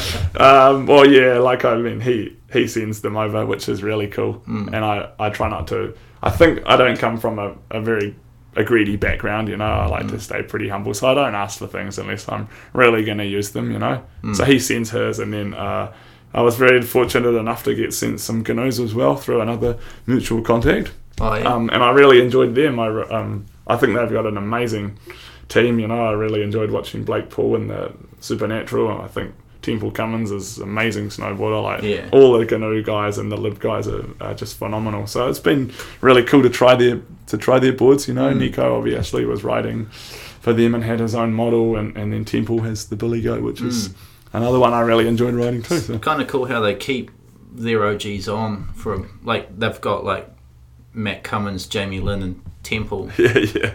And you know, when was the last time those dudes put a video part out, and they still, yes, it's rad that they still keep them on. Oh, it's incredible, it's yeah. Of, like what we talking about with you and Volcom, it's rad that they still see the value in what you've done. Yeah, it is. Oh, I mean, just because you're not producing a video part doesn't mean you're not worthy of, uh, you know, endorsing mm. a brand, eh? Like, it's a different world now with how you can be marketed and that, and I feel like mm. people like Temple and that, like, they're, they're like, just as worthy, if not worthy, then... than some of these other guys getting flowed stuff. So yeah. I don't get too involved in the politics on all that sort of stuff, but like mm. people who know, they know, you know. Temple Cummins, yeah. obviously, like he's born and bred Pacific Northwest. Like he pretty much, you know, he's born with the canoe on his feet. So yeah, he, he's worthy. And so obviously um, you haven't had a summer in a long time. This has led to like travelling with snowboarding. Yes. A lot. Um, yep. Whereabouts were you going on your travels? And oh, m- myself. Yeah, yeah. Before this summer. Yeah, yeah. Like okay. as, as a as a sponsored. As a, oh man, yeah. Uh, I mean, it's probably a long list. It's very long, yeah. But it's not a bad thing mm. to have a long list. Like mm. I, uh, I don't know. Like I tell my kids all the time that I don't know that you to get out there and to see the world is mm. something that we're privileged to be able to do, and not yeah. something to ever be taken granted. Um, obviously, we can't do that right now with the world, mm. but uh, um, yeah, I've I've been so lucky. I've been snowboarding in a lot of continents and countries. Uh, I've been to Aussie numerous times, South America, went to Chile, um, Argentina, Patagonia, and then wow. I've been to um, Japan probably sixteen times, I think. Right. Yeah, Korea. Uh, I've been all through Europe, which was really cool. Austria, Germany, France, Italy, Switzerland. Uh, went to Russia, which was a trip in itself. Whoa! So like, well, Russia. Sk- let's. Oh, how okay. did this come about? Like, Russia. It's it's not somewhere you associate with snow. Was this for Sochi? Yes, it was. Oh, yeah, right. yeah, yeah. So whether you want to go into oh, that should, right should, now should or we, not, should we go into that now? Seeing as I brought it up. Sure. Yeah, yeah. yeah. Whatever. You, you're um, it's actually it's, it's good that we brought this up because I had something I wanted to ask you about Sochi. That's fine. So you were coaching Shelley Gottlieb in slopestyle, right? I was. Yeah. I mm. yeah. I was working with Shelley, but also just you know keeping an eye on some of the other girls and helping out where I could. Okay, because who was it was what Shelley Gottlieb, Christy Pryor. Yep. Steffi Luxton? Yeah, that's right, yeah. Possum Tour. Yep. So that was the girl squad. That's right, bro. Yeah. And all phenomenal riders in yeah. their own right. Yeah, now, yeah, yeah. Now and then. Yep. Um, Ryan McDermott from Monocera. um, yeah. What up, Ryan? I know you're listening, Ryan, so hello. um, he was telling a story about you being told off while you were coaching Shelley. Oh, yeah. Um, about someone told you, what was he, how did he say it? He's like, yeah, there was this organiser being like, who the hell's that bloody Kiwi coach that's riding the course without a helmet and doing sevens over the jumps? That's not allowed to happen or something. Oh, wow. Yeah, that that that was something I can remember quite vividly for sure. So I'll rewind it a little bit just to give some perspective to the listeners. Um, I think I was just, I, I can't remember. I was chilling in New Zealand doing something at home. The phone call, the phone rings. It's Shelley, and I'm like, hey, Shelley, how's it going? And she explains to me that she's, you know, finding it hard to get her build up right going into the Olympics, and that she's, um, I don't know, she's she's ripping, right? She's up the mountain every day, riding mm. slopestyle, like ripping. But she's, for some reason, saying that um, she's not getting quite the support that she's really wanting with her program at Snow Sports. And okay. So I sympathise and say, ah, oh, that's no good. You know, this is your epic chance to go. Like, you're pretty much, you're already qualified. I think she was. I can't remember exactly. Mm. So she just puts me on the spot at the time. I, I didn't see it coming from one hundred miles away. She was like, can you coach me leading into the Olympics and then if I qualify at the Olympics? And I'm like, holy shit, I dropped my cup of tea. I like wouldn't even know what that question, where that came from. Hey? I was like, Evie, what do I do here? Um, so I think I was like, I'll call you back, Shell. I, I can see where you're coming from. And I'm bummed that you're not getting that support, which was still awesome support that she was getting. She was just wanting to refine um, the type of angle and where she was taking it. Long story short, I called her back and said, yep. Um, I'm not a huge coach. Like, I don't even really know how to coach. I can't instruct, but I can like I can assess your snowboarding, try and give you some advice. We're already quite good friends. Um, you know, like it would be an honour. You know, like I didn't want to see my friend, you know, get selected for the Olympics and then not have this support network around her to go and try and compete. So mm. it was cool. I talked to my sponsors. I spoke to Abby and I said, a good friend of mine's, you know, she's trying to go to the Olympics. I just, she just needs a hand, and I'll go over and help her a little bit. And they were like, dude, that's so sick, you know, like outside of that, you can still film and do all your stuff. So I got on board, which was cool. It was quite sort of loose initially, but then like everything, you know, you, it gets a bit more refined. Um, the first trip of the season, we go to Breckenridge, which I'd never been to. Summit County is pretty cool. Mm. That's where I saw Ryan as well. He's like an absolute god over there. He's like a god everywhere, he's, but very much a god there, which is cool. He is like the best dude. Eh? Yeah, he's so cool. So I yeah. was really stoked. Like during he's... that during that time working with Shelley, I met some incredible people working mm. in the, the competitive side of snowboarding, which I'd never experienced through my side of snowboarding. So mm. um, we went to Breck. It was sick. You know, we got put up, Snow Sports, and that took care of us. A really, really cool crew. Like, quite structural and a lot of meetings, breaking down people's habits, their snowboarding, how they're doing, all that, which is cool, you know, it's high performance. So, mm. so I enjoyed that side of it. She didn't do that well at Jutoa. She had a good run, might have sat down on something. Anyway, the next event uh, we go to is in uh, Quebec City. I came back to New Zealand and then flew back. Uh, just to correct you, so there's two... I ended up getting told off twice whilst, whilst I was working with Shelley. Not once, but both of those occasions are similar. One was for wearing no helmet. The other one was for spinning a back seven on the jump. The initial one that you were talking about was for wearing no helmet, and that was the one in Quebec City. So um, one of their uh, qualifying events is a is a slopestyle event uh, in in Stoneham, which is a, a mountain just based out of Quebec. It was cool. All the guys were there. Everyone's there pretty much trying to get points, you know, trying to do well. Mm. Christy ended up winning the event, which was cool. Mm. So shout out to her. She did really well. Um, and when I was working with Shelley, uh, I can't remember the exact scenario, but I do remember at the time they're very structural and strict on everyone wearing their bib, you know, like doing this, you can't do that, you got to do this, helmets have got to be that. And I, I was taken back, like, shit, I'm coming from snowboarding, like, from this side as an outsider, you know, I'm mm. I'm used to, like, making up my own rules and being like, woohoo, let's yeah. go here. Yeah. So it was quite different for me to, to have some old guy at the top of the course just telling everyone what to do.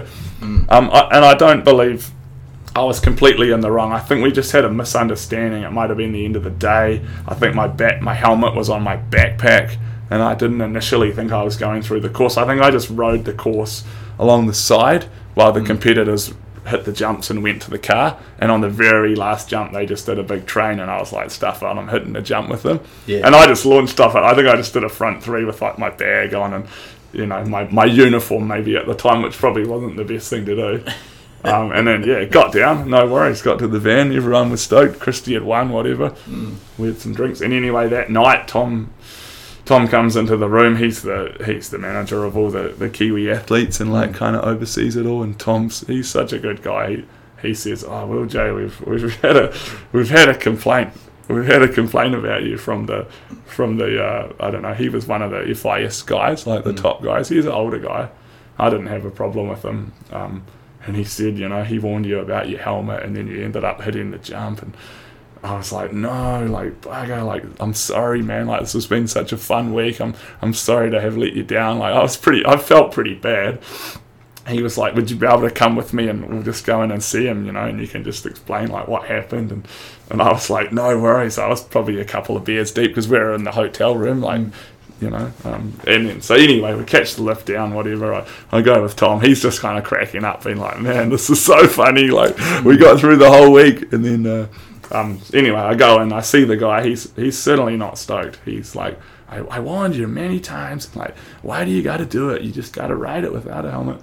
So I kind of pleaded and said, look, I, you know, I'm pretty new to this coaching thing, like, I don't really come from this type of background with snowboarding, and like, um, I apologized to him, mate. I said, look, I'm I didn't deliberately mean to upset you. Like, I'm, I'm respectful of the event, and I, I want everyone to do well. And I was probably just there as a bit of athlete support. And mm. you know, I, I had a quick, I had a quick lapse, you know, brain lapse, and I shouldn't have hit the jump. And you know, we ended up maybe having a beer at the prize giving afterwards. And he was mm. like, you know what, you know, you, you're Tom's friend, and like, I never met a Ki- Kiwi I didn't like, so it's all good and that. But mm. at the time, I remember being like, shit, I can't believe I've just been told off for snowboarding. um, the other time was a slightly different story. That was um, that was actually at the Olympics of all places. So just like, I don't know, just the biggest snowboarding, you know, high profile event ever. Mm.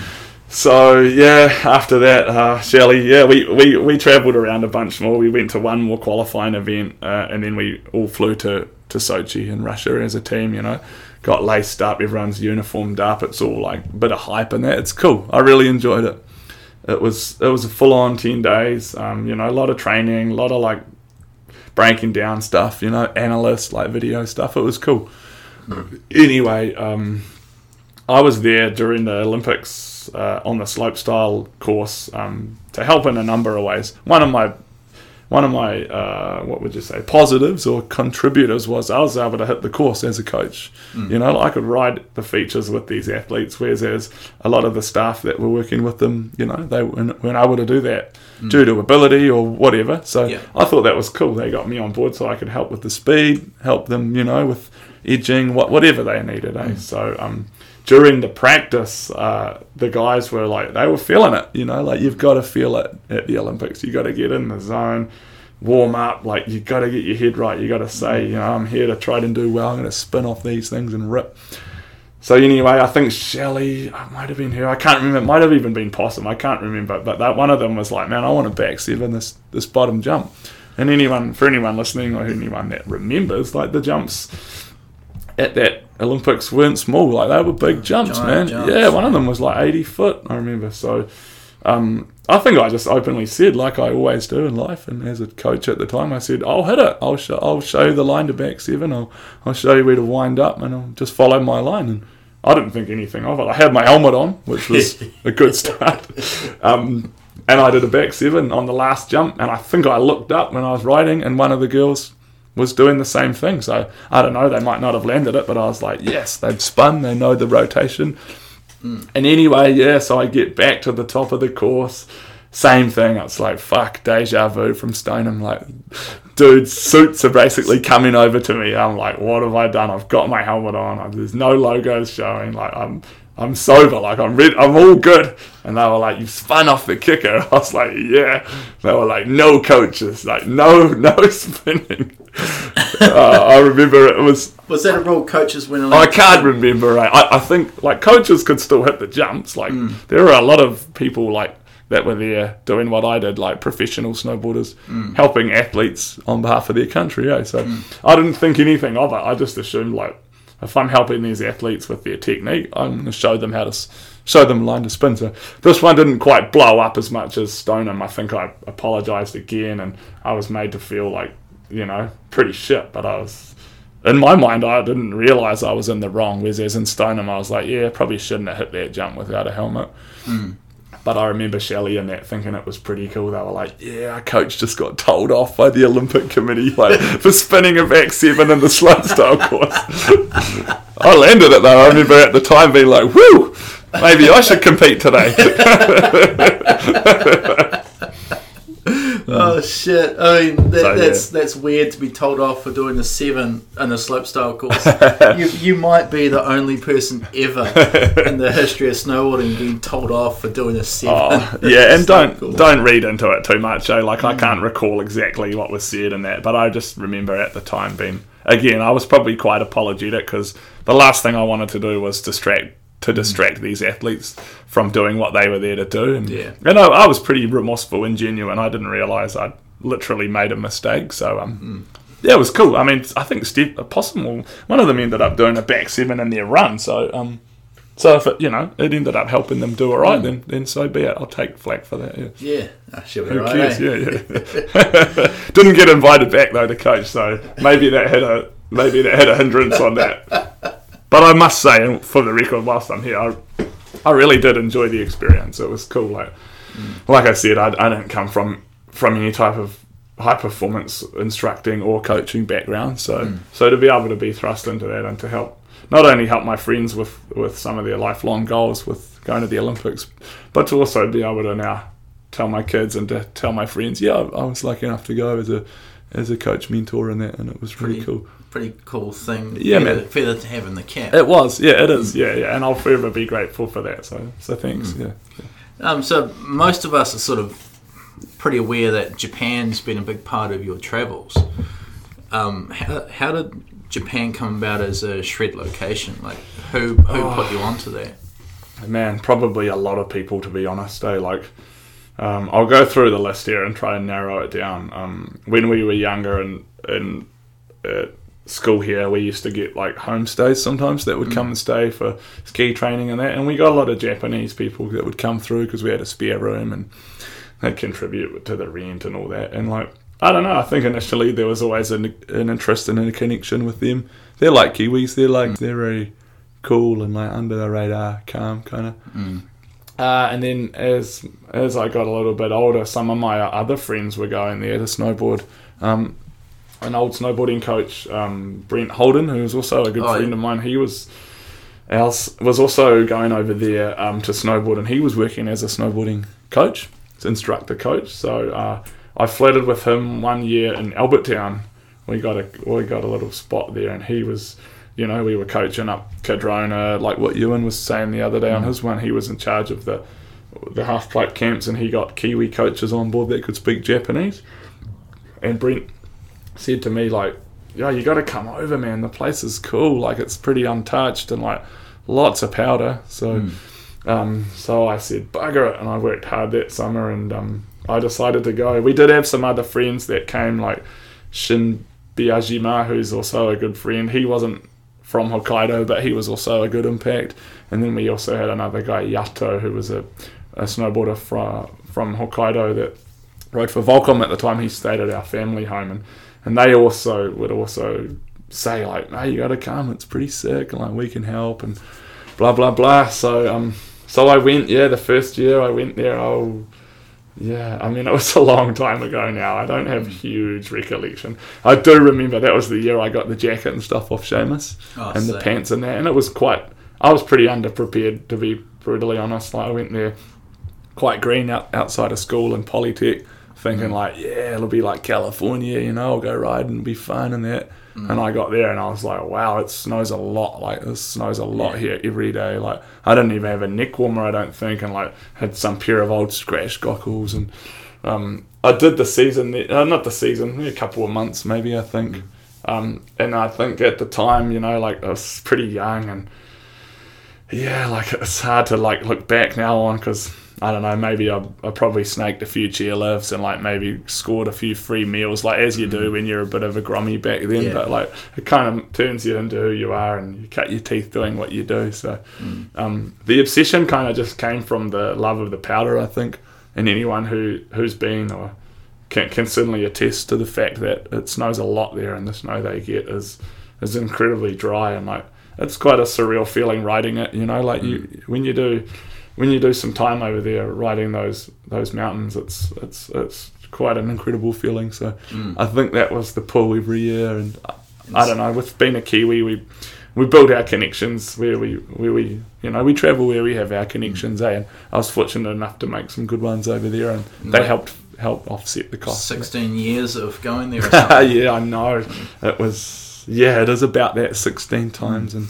So I remember, like, my my first time went there, like, you and Abby were stepping up, and, and whoever else was with you in the crew, but I just remember you and Abby, like, stepping to um, a lot of urban stuff. Oh, yeah, yeah, now, that's right. The urban stuff, that just come about from, like, riding Snowpark and Cardi's Park sort of thing, like, oh, it's there, let's just do it, or was it a bit urban. More calculated than that? Probably a bit of both, I think. Like, I think uh, with snowboarding and, like, like life in general, it's nice to have some variety, you know, like if you do the same thing over and over, it just becomes repetitive and a little bit mundane. And like I said, I skateboarded a little bit in my earlier years, so I enjoyed the fact that you could like ride a rail or like slide something. Like it wasn't always about just riding powder and like trying to catch an air or something. Yeah. Um. So I think, and the videos, like naturally, like watching all the videos played a massive role in, in my... influence as a snowboarder coming up, like all the all the videos, there's so many to name, I can't even really start, but like yeah. a lot of them had good urban stuff in it. Some of it wasn't like gnarly, it just made you be like, oh man, I want to go and hit a picnic table down on the lake, or like I want to have a down bar in my backyard, something yeah. like that, you know. So it starts with that, and then when you go to these places you're like, wow, I don't know where anything is, but there's there's a stair set with a rail on it there, or like there's a there's a something over there. So and I think all, you just open your mind up a bit more to what you want to ride. Also, something that's not accessible in New Zealand with nah. truck and snow around oh, and stuff. And eh? That's why it's so cool. As soon as you go abroad, you instantly become, uh, you know, like you don't have any choice but to snowboard something urban, because you you know your whole house is surrounded by snow. Mm. Even when you get back from a day riding powder, you're like half the time you find yourself playing in the backyard and like hitting something random, like even a trash can, or like mm. ollieing over a sign or something becomes enjoyable because it's just a new uh, approach to, to what you've got. That was the best thing when I lived in Waza's world in Japan. Yeah, it's like I went for a walk over in the hill behind one day. It's like, oh my god, there's a pillow line and there's a yeah. there's a like slashy area and I can jump there. Yeah. And then before I went to work, I'd just go and play up there instead Quixi. Of go to the mountain. Yeah, cool. And it was awesome. Oh, and I used to do that, and that's and that's probably what created my um, passion and love for like exploring in, in the backcountry, you know, because you mm. start out by like looking at something in your backyard, yeah. and then you take that to like looking at something off the ski field, and then you take that to looking at something off the road, and then next thing you know you're like deep in the backcountry, like oh this mm. is the same principle, but it's just in a slightly different environment. So for you, was freestyle snowboarding in the backcountry a natural progression of park and half-pipe riding? Yeah, yeah. I mean, I wouldn't yeah. say it was a natural progression, because I was certainly not that natural at it, but it was a progression for sure. Yeah. Like,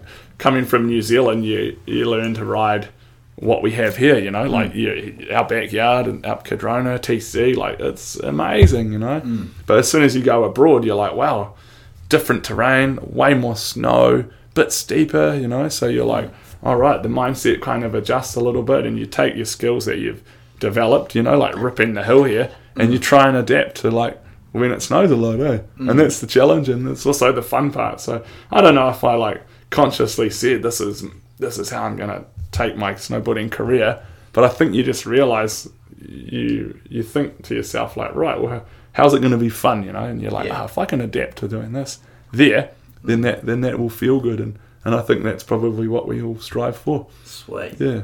Oh man! Well, we mentioned Snowpark, and Snowpark's a big part of New Zealand freestyle snowboarding. Um, but specifically, um, what the hell was up with the bridge jump? The bridge jump. Yeah, yeah. It's funny, eh? The snow park, I rode there for ten years. Mm. Did some amazing things there, but I'll always be remembered for the dumbass that jumped off the bridge. um, no, that was, yeah, that was pretty cool. Like a lot of things in my life, like I have to reflect on them and think like that was a, that was an honor to be able to do that. So... Mm. Uh, it was brought about by Frank, I think, Frank Wells, who was um, cutting the half pipe at the time and and was also a a, a part of Snowpark for, mm. for that period. So Frank uh, had said with Sam Lee, the boss of the Snowpark, also a, another good friend, hope he's listening, they had said, we're going to build this feature, um, would you be interested? I don't know how I got plucked out, or like maybe they were like, who's who's... who's dumb and who who might be keen, and they were like, well, Jay will do it. He's had a few beers. um, so I I took that as a as an honour and said, yeah, I'll jump off it. And they were like, Jake's going to do it too, just you too. And I was like, awesome, yeah, no, I'm down with Jake. He's, he rips, you know. like. So I don't exactly remember how the build-up occurred, but I certainly remember it quite clearly. The, the deck at the Wool Shed, which was the, which was the restaurant bar slash... hangout zone at the snow park, was totally packed. It was a beautiful afternoon. We'd ridden the whole day, uh, and uh, the whole day I'd just been trying not to look at this ten foot high whipping transition sitting under a bloody forty foot drop off a bridge. Everyone was looking at it. It was roped off. People knew exactly what was probably going to happen. But mm. I just rode, you know, like we were riding with our friends, like whatever. Mm. And then at the end of the day, you know, like they wanted to wait till the light was good, because Snowpark infamously got a really good light at the end of the day because mm. of the way it's situated. It, it points west, so the so the sun comes in beautifully. And yeah, I remember. Um, I think I only hit it twice, maybe three times. I can't remember. Fucking hell. Yeah, um, it, it, it wasn't a big deal, to be honest. Like I jumped off a lot of stuff in my time, and I can't say I've ever sort of gorilla or acid dropped off a bridge Mm. before, so that was kind of new, um, and it's not something that I would really do, I don't know, out of enjoyment. It was probably more like, here's an opportunity to do something that I could maybe never do again. Mm. I'll do it, try not to get hurt and try not to look like a dick. So I kind of achieved that, which was cool. It's and, like uh, someone else was strapping your bindings in? Or? Yeah, well, we with the setup, like uh, the, the banister of the bridge is only a couple of hundred mils right, wide, right? So it's yeah. like half the width of a snowboard. Um, and I remember standing up on it being like, shit, this isn't, this is a sweet drop, but how do I strap it? Yeah. So I think there was either a picnic table in the background that I got, I, I can't actually remember that part, to be honest, but I do remember strapping in with, with help. Um, mm. And then from there, I was standing on that bridge, basically like a deer in the headlights, frozen. Oh, everyone scampered off it, and people on the, on the deck of the wool shed just like froze there. I could have heard a pin drop.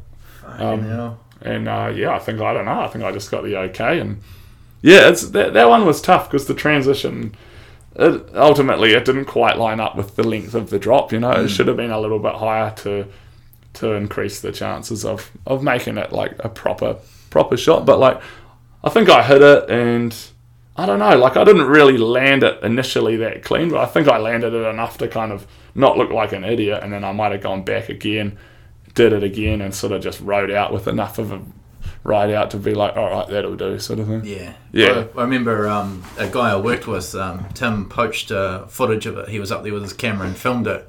Cool. And I'd just come back. So that was oh seven. I'd just come back from my first knee blowout injury. Oh. So I was real sensitive about any impact. Oh. And he, he Sorry, showed me... Tony. No, no, no. He showed me that video, like...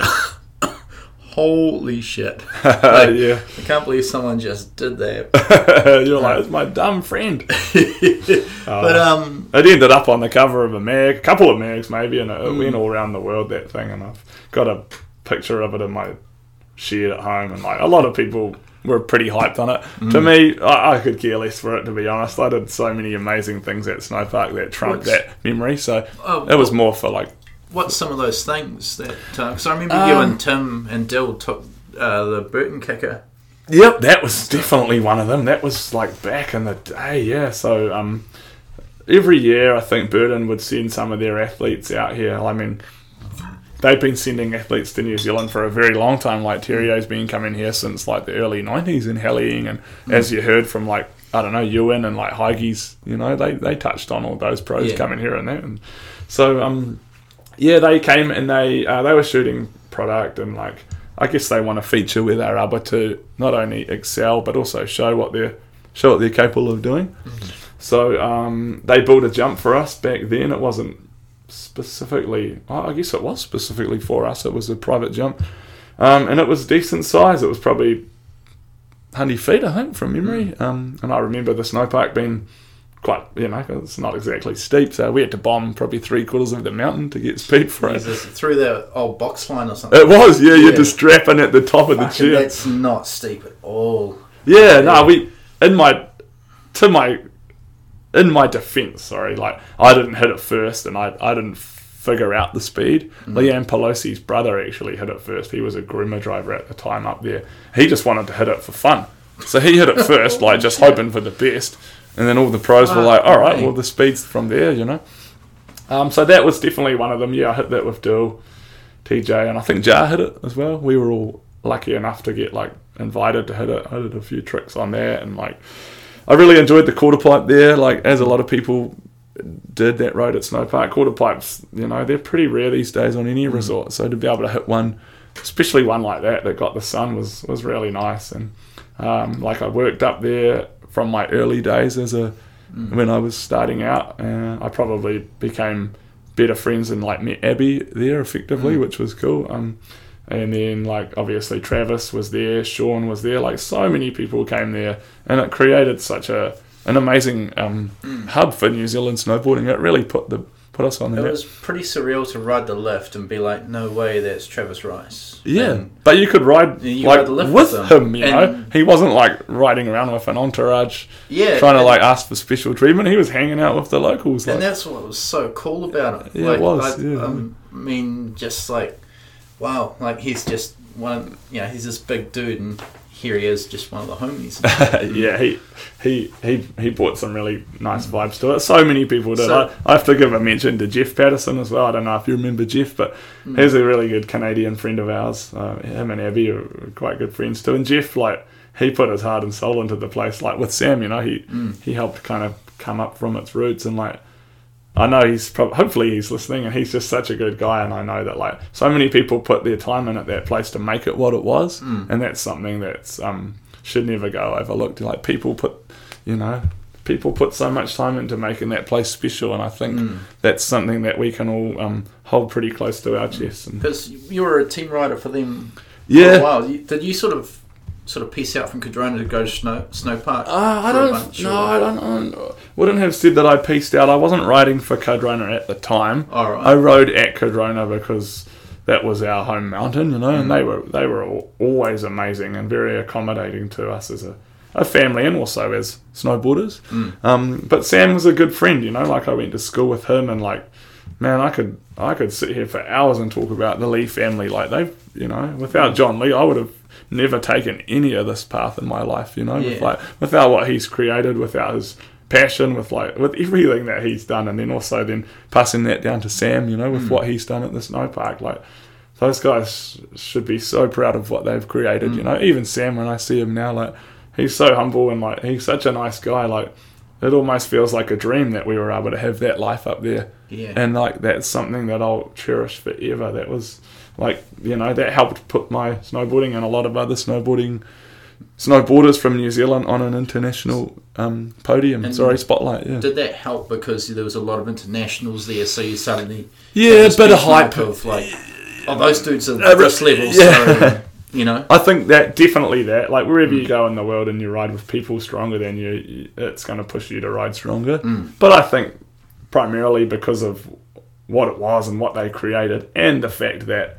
You know, it's in the off-season, you know. Snowpark was the place to be from July to September, whereas mm. everywhere else in the world is, is in the summer pretty much. Mm. Sorry, apart from Aussie. So um, Snowpark was, like, looked at as the place to go and train, you know. It was like the new, the new, new. Yeah. Because yeah. it's nuts um, now. Like, um, like I get kids at work that don't actually, and legitimately don't know what Snowpark is for legit reasons, because it's actually been gone for quite a while. yeah, two thousand ten, and wasn't it? It was when it shut. two twelve, I think. Oh, two twelve, sorry. It was okay. The last one, anyway. Okay, sorry. But get this, like, the, the last winter or the winter before, one of the one of the kids at work was actually like, wouldn't it be cool to have like a freestyle resort? It's like, dude, we actually had one. Over that valley yeah. there, right there. Yeah, yeah. yeah it's like, like, like I was saying, you know, punk was cool, it's a shame you missed it. yeah, I know. It's, yeah. it's funny, like for people that weren't able to enjoy it and like be a part of it, you know, like I feel bad. Snowpark was... was something that we, we had and like we all shared. Like it was it was like a twenty-five minute ride from our doorstep. We would leave at like whatever time and we'd be up there snowboarding. I, like uh, it, it did. It, I mean, it was a park primarily, mm-hmm. but it did have some really cool creative aspects I, to it. And I thought that step up was wicked. Yeah, pretty hard yeah. to go past that. You touched mm. on that with Julianne, was it? I think so. I mean, yeah, yeah, yeah. Well, I just listened to it the other day, but yeah, no, definitely same type of thing as the quarter. You know, you had to. You had to bomb half the run for it, yeah. but it was a it was a safety guarantee. Like mm. you could come up short and be fine, but ninety percent of the time you'd land in the sweet spot and be oh, like, "That's the best jump." It felt amazing. Like, oh, yeah. that's the best backside I needed. Yeah, a lot of back ones went down yeah. on that thing. I'd say all back ones probably. Mm. And then the first year, how's it? They had the T bar, and fuck, you put in an eight-hour day there. It was a fucking full session. Yeah, know about that, eh? yeah, yeah, your legs were pretty tired. I know. Yeah, it was. Yeah, I, it makes me feel a little bit like. Sentimental even thinking about the snow park because mm. I know how much work went into that place and how much everyone really put into it. So I guess like anything in life, it was it's just a a really special time that we could all cherish, and that's mm. something that we need to remember and be it's grateful. It's been a trip like researching this podcast, going back through my manual on New Zealand snowboarders and finding oh yeah classic. all those snow park images and stuff. Oh, and like, oh wow, that. It was a thing. Mm. It did happen. I'm not tripping. It existed. Like, yeah. Yeah, I know, man. Yeah, I hope... Someone was talking the other day about um, whether it's possible or not, but there was talk of doing like a...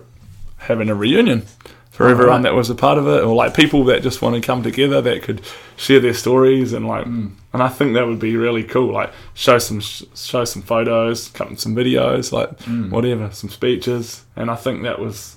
I think that would be something that would be really cool to do because I know I'm not the only one that, that feels strongly about the place, and that mm. that was a very um, cool time. Well, it's to it's be funny, there. Like at the time I was tired of seeing the snowpark logo around Wanaka. It's like, oh, fuck, uh, there it goes. Yeah. But now when I see it, I'm like, no way, fucking snowpark. I've still got some of their um, some of their apparel that mm. I haven't even pulled out of the shed because I'm like, man, this t-shirt is epic. I'm I'm keeping this, or like this sweatshirt. Mm. I ended up giving so much of it away because when I would travel overseas, people would be like, no way, sick yeah. hoodie. And I'd be like, you can have it. Yeah. Yeah, stoked you like it. Uh, but yeah, yeah. yeah, I'll, I'll, I'll pull a t-shirt out soon. You don't really see it much around anymore. No. No stickers, no... No, no, it's... Uh, um, yeah, every now and then it's like, you know, get that nostalgia sideways cock in my head, like, oh, oh red. I know, yeah. Mm. I, oh, I hope, yeah, I hope we can, I hope we can all connect over it mm. soon. And I absolutely and, loved riding the the first two seasons. The oh three and four were like my favourite snowpark seasons. Right, oh three, right. Right, that would have been in sort of their initial stages. I think oh three was the first one where they were open to public. Right, okay. And um, and yeah, like I'd just go out there with like Dion Newport and those dudes and. That was fucking sick, man. I know, man, yeah. Mm. Like, that, you know, to think that they started with, like, a couple of Portacom sheds, some hay bales, and some, like, homemade rails, mm. and then to think that what what they ended up, you know, merging into with these apartments, a bridge, like a world-class super pipe. I mm. still think it's probably the best half-pipe I've ever snowboarded in New Zealand. Oh, it's amazing. Like, Cadrona's half-pipes are incredible, but for some reason, that half-pipe, it had, it, it had some type of, like, I don't know, it like wooed you in there. It was pretty incredible. I loved it as a regular rider because I had a, a backside wall that was that, facing the sun. Yeah, I think a lot of people liked that mm. aspect because you could like ride up the back wall and not, not feel intimidated. Yeah, yeah, yeah, yeah. It was awesome, man. Yeah. Um, so we mentioned Jeff Patterson was Canadian, and so you're actually based in Whistler for a good chunk of your snowboard season too, right? Or um, around those parts. Yeah, kind of thing. Yeah, I never really lived in Whistler because uh, it's...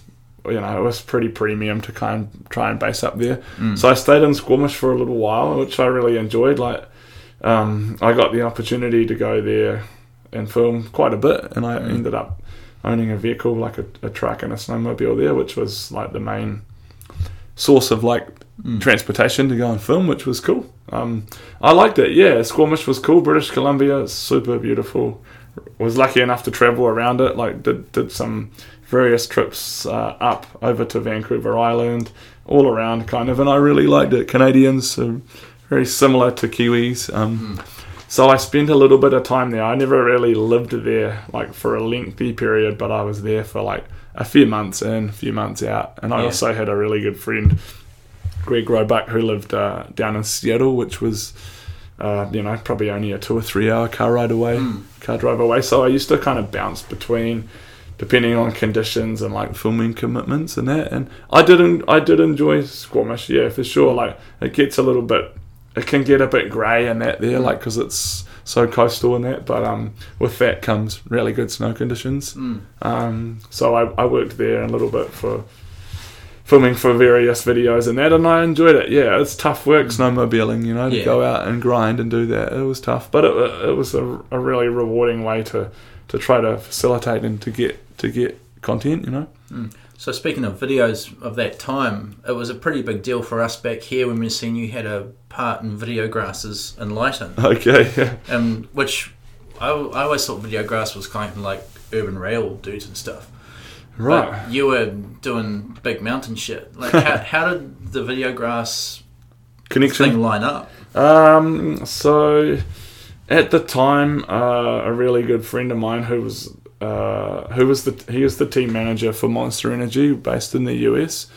I got in on Monster probably a few years before uh, in, in New Zealand through their um, Australian and New Zealand connection, which was cool. That that started out my like relationship with them, which I which I was very grateful for. Um, a couple of years down the track, um, I became good friends with Evan. He came out here on a on a trip. He was working for Monster and we had him over for dinner, and like we we rode, I took him to T C just on a down day, and we just like rode, I think it was, I don't remember, and he was like, dude, I'm, you know, like I'm stoked on your snowboarding, like, you know, like even just hanging out and like watching you ride the mountain, like it's so cool, like do you want to come and ride for us in the U S? I think he basically just said that like after dinner or like something like that. He was like, your, your contract with these guys is cool, but like we can like take care of you kind of thing.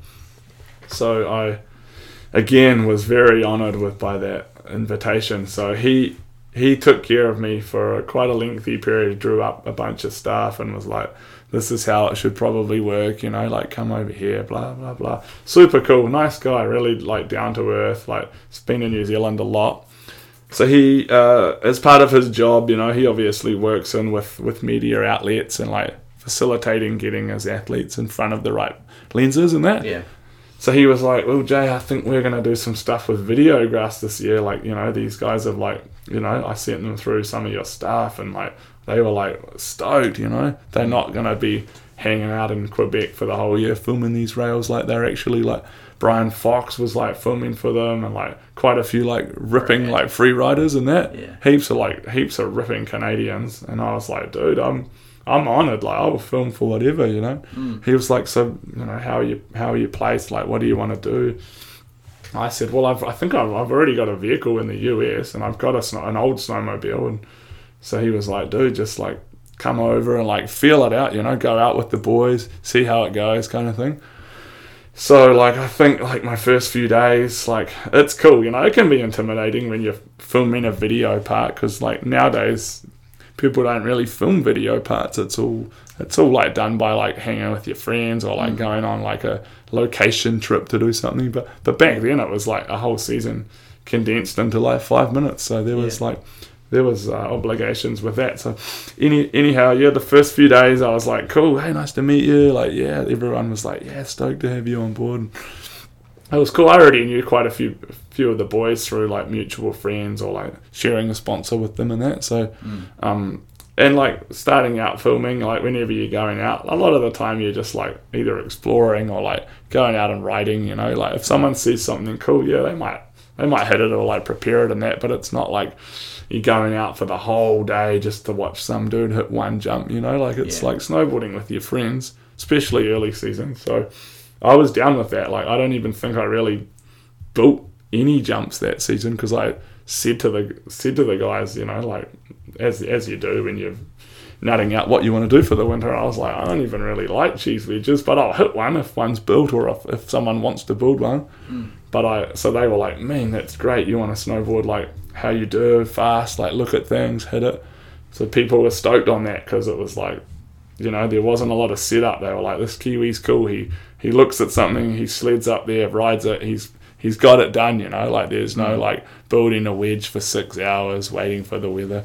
Mm. So they were like, cool, this guy kind of gets it, you know. And it kind of just went from there. I, I was more ears, to be honest. Like I was going out sledding with people that I looked up to, you know, like, mm. and I wasn't even a very good snowmobiler half the time. I was oh, like getting stuck, like, but I didn't want to hold people back. So like, instead of asking for help, I would just figure out a way of like getting myself out or like getting to a situation where I could get there and then like not make an idiot of myself on the snowmobile. So mm. primarily the snowmobile was just a, an access tool. And once I'd got in there, then I tried to let my snowboarding do the talking. So, and I think it did to a degree. Like I was, you know, people were stoked at the end of the season. And like I was getting invited to lots of stuff. And like mm. they were like, I don't know, my approach was, was maybe appreciated because I, I wasn't I wasn't that vocal, but I was always happy to help if someone wanted something. And when I got my turn to shine, like I just went about my business. So mm. yeah, it was cool. Looking back, like it was half hard work. Snowmobiling, like doing that thing is, is a tough grind, but mm. the the terrain out there and, and what you can access and what you can achieve mm. trumps all of that. So I can yeah. see why those guys have sleds and, and they work like that because mm. they're incredibly productive on a good day. And um, I mean, I just remember when that part dropped, like it got a lot of people's attention. Oh, and, oh right, um, yeah, right. yeah. You know, like, like it Torstein, was the opening part, I think, wasn't it? Torstein found out on the ender in our workshop. Oh yeah, cool. Yeah. Fucking Torstein. Oh yeah, that's oh, right. Yeah, shit. yeah, that was at Mount Baker. Right? Yeah, yeah. Yeah, I was lucky enough. Oh, that's right. One of the guys I, I rode with a lot of really cool people on that during that season, but one of them was a Norwegian guy, Danny Larsen. I don't know if you know. Oh him. yeah. He's an incredible artist. He's a fucking incredible snowboarder. So um, we got along really good. He kind of picked up on my vibe, and I was like, man, I like you. You're cool. He he gets it, you know. Mm. So I ended up going to Baker quite a bit with him because um, he was riding for K two at the time, which he mm. probably still does. And they had a team house in uh, Glacier, which is the town just out of Baker, and he was like basically holed up by himself. He would go to Baker every day, look for a, a filmer or like, try to like connect with someone who was going to work with him. Mm. Uh, and Abby was with me at the time, and I remember hitting him up. He'd been like, yeah, such and such said you're like, you've been going good in Squamish. Why don't you come to Baker and like you can stay at the house? So I drove my truck and sled down there, and he was the only one there in this K two house. And I was like, is it all right to stay? He was like, make yourself at home. Abby, like we cooked every night, and like we got along so good. And every day we just rode Baker like with our filmer, and we would like look for stuff. Like we had some tickets, and like we'd go up the resort some days. Other days we would hike off the side, and like um, it was cool. Yeah, like filming, it opened my eyes up to like you didn't necessarily have to like sled every day one hundred miles to go and find something. Like mm. you could go to a resort, peek over a little cliff, and be like, boom, I'm gonna hit that. And it was cool. I enjoyed that side of it because snowmobiling became expensive, you know, and like mm. you have to use your connections when you're out there spending yeah. money. Yeah. So yeah, sweet. And while you were um, based in Squamish, what was um, what was was that moment where you beat Terrier and some border cross with a backside five? That was. Um, I mean, when me and Brent Scream watched that go down online, we were just like, no fucking way. Right. Oh, that's funny you bring that up. So, so that was that same winter at the uh, at the very end of the season. Uh, it would have been. Shit, it probably would have almost been May, to be honest, because the sledding in Whistler and that is, is really good right the way sort of through April because of the snow stays so cold and dry up high. So mm. uh, it was the Monster Energy um, event. Uh, every year they had a, an event in in Canada. It was called the Snow Show. I can't actually remember. Anyway, yeah, it was cool. It was like a spin-off of the Grenade Games, I think, where they like get everyone together and they do like half a dozen events on Whistler over the course of ten days. And it's cool. It's basically just a massive party for that whole period. Mm. Uh, and one of the one of the one of the events is called a border style, which was cool. It was like a it was a border cross course but with some freestyle features in it. Oh yeah. Yeah, and it was cool. Like at the end of the season, I was pretty much done with filming, um, and I was probably about to go home, and, and, and even my team manager was like, dude, you should stay for the for the monster event. It's like, you know, we'll put you up in this sick hotel in Whistler. Like, you know, you're all taken care of. Like, you know, don't feel any obligation. Just like come out and ride with everyone if you feel like doing one of the events, like whatever. So I was like, all right, cool. Yeah, I'll come up and finish my season. And like, you know, it's cool. It's good networking. You know, you meet people, and like people you get to catch up, have a couple of drinks post post a busy winter and that. So it was mm. cool. Uh, and the border style was held one day. yeah, I, I don't even recall it that much, but I remember being like, yeah, I'll come up, you know, grab a coffee in the morning and go up the Gandhi, check out the course. Like, it was cool. It was really cool. And then, uh, you know, I was like, yeah, we'll, we'll do it. Let's do it. There's a few of us. Mark Solis was doing it. Like, all the boys, I was like, yeah, let's, let's do it.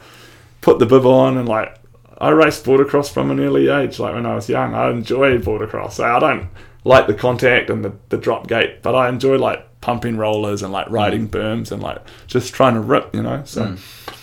long story short, yeah, it's like shit, I ended up doing all right. Like, I get through, get through, and then they're like, right, semi-finals. Like, Will J, you got through. Like, this is against some pretty big names. Like, people are like having a good time, but people are taking it seriously. There's like five grand Canadian up for up for first place. So I'm like, cool, all right, semis, like, cool. Like, mm. everyone's kind of like, yeah, Will J's got through against all these people, and like other people are bombed out, whatever.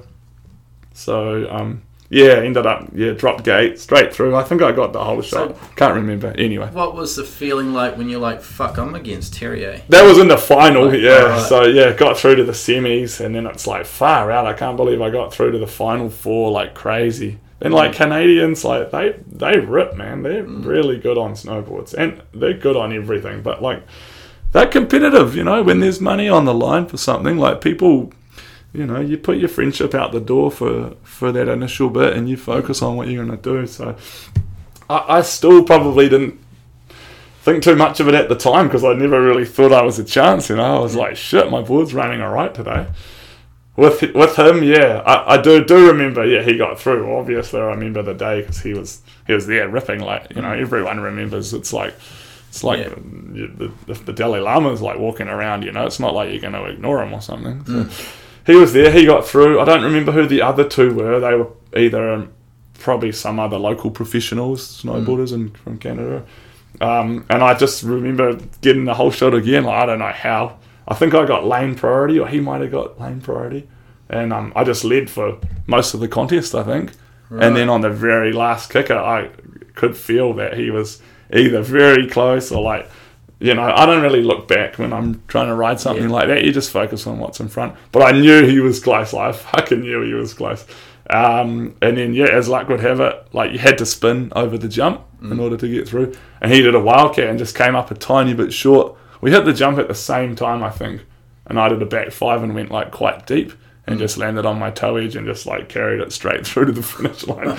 And he, like, he did a back, he did a wildcat and just clipped the knuckle. And, oh, like, right. it kind of washed him a little bit. He still got second, but um, I remember going through the finish line, and there was like just a whole heap of all that, all the crew just like tripping out. Like, you know, I was, uh, I, I barely even think I'd gotten back to my hotel that, that night, and the phone was just going from everyone. Like, people I hadn't heard from, like the team managers that never used to write back to me, and like people who I'd never even heard from are ringing up, being like, "No way." So, um, so it was it was pretty cool. I don't really hold on to something like that. It was a it was a fun event. It mm. wasn't like we were competing for anything of significance. Yeah. But it is a pretty funny claim, you know, to be able to say that you put put the greatest snowboarder well, in that, the world. You know. That uh, following season, Brent Screen and I replaced your name on our phones with the guy that beat you. Lots of people. Well, it's sort of like the bridge drop at Snowpark. Lots of people remember that, and it was cool. Like, I, you know, I'm not a competitive guy, and I'm mm. definitely not competitive on a snowboard. So I, uh, I'll, I'll take that one. You know, mm. like, you know, it was cool. I won some money, basically paid for my sled that blew up probably a few months earlier, and I might might have even gotten a little bit to take home. So um, it was cool, and it, and that was also another, like a lot of things, that probably contributed to my snowboarding career and its longevity. You know, mm. like, oh yeah, he filmed a good part any beat Terrier, we'll put him, we'll sign him back up, you know. So it probably it probably helped, you know. If you if you beat someone like that, mm. it kind of speaks volume. Sick. And speaking of Terrier, um, you did a few trips with like Iguchi and him and Jamie Lynn. I'm guessing with the Vulcan dudes and stuff. Yeah, uh, that.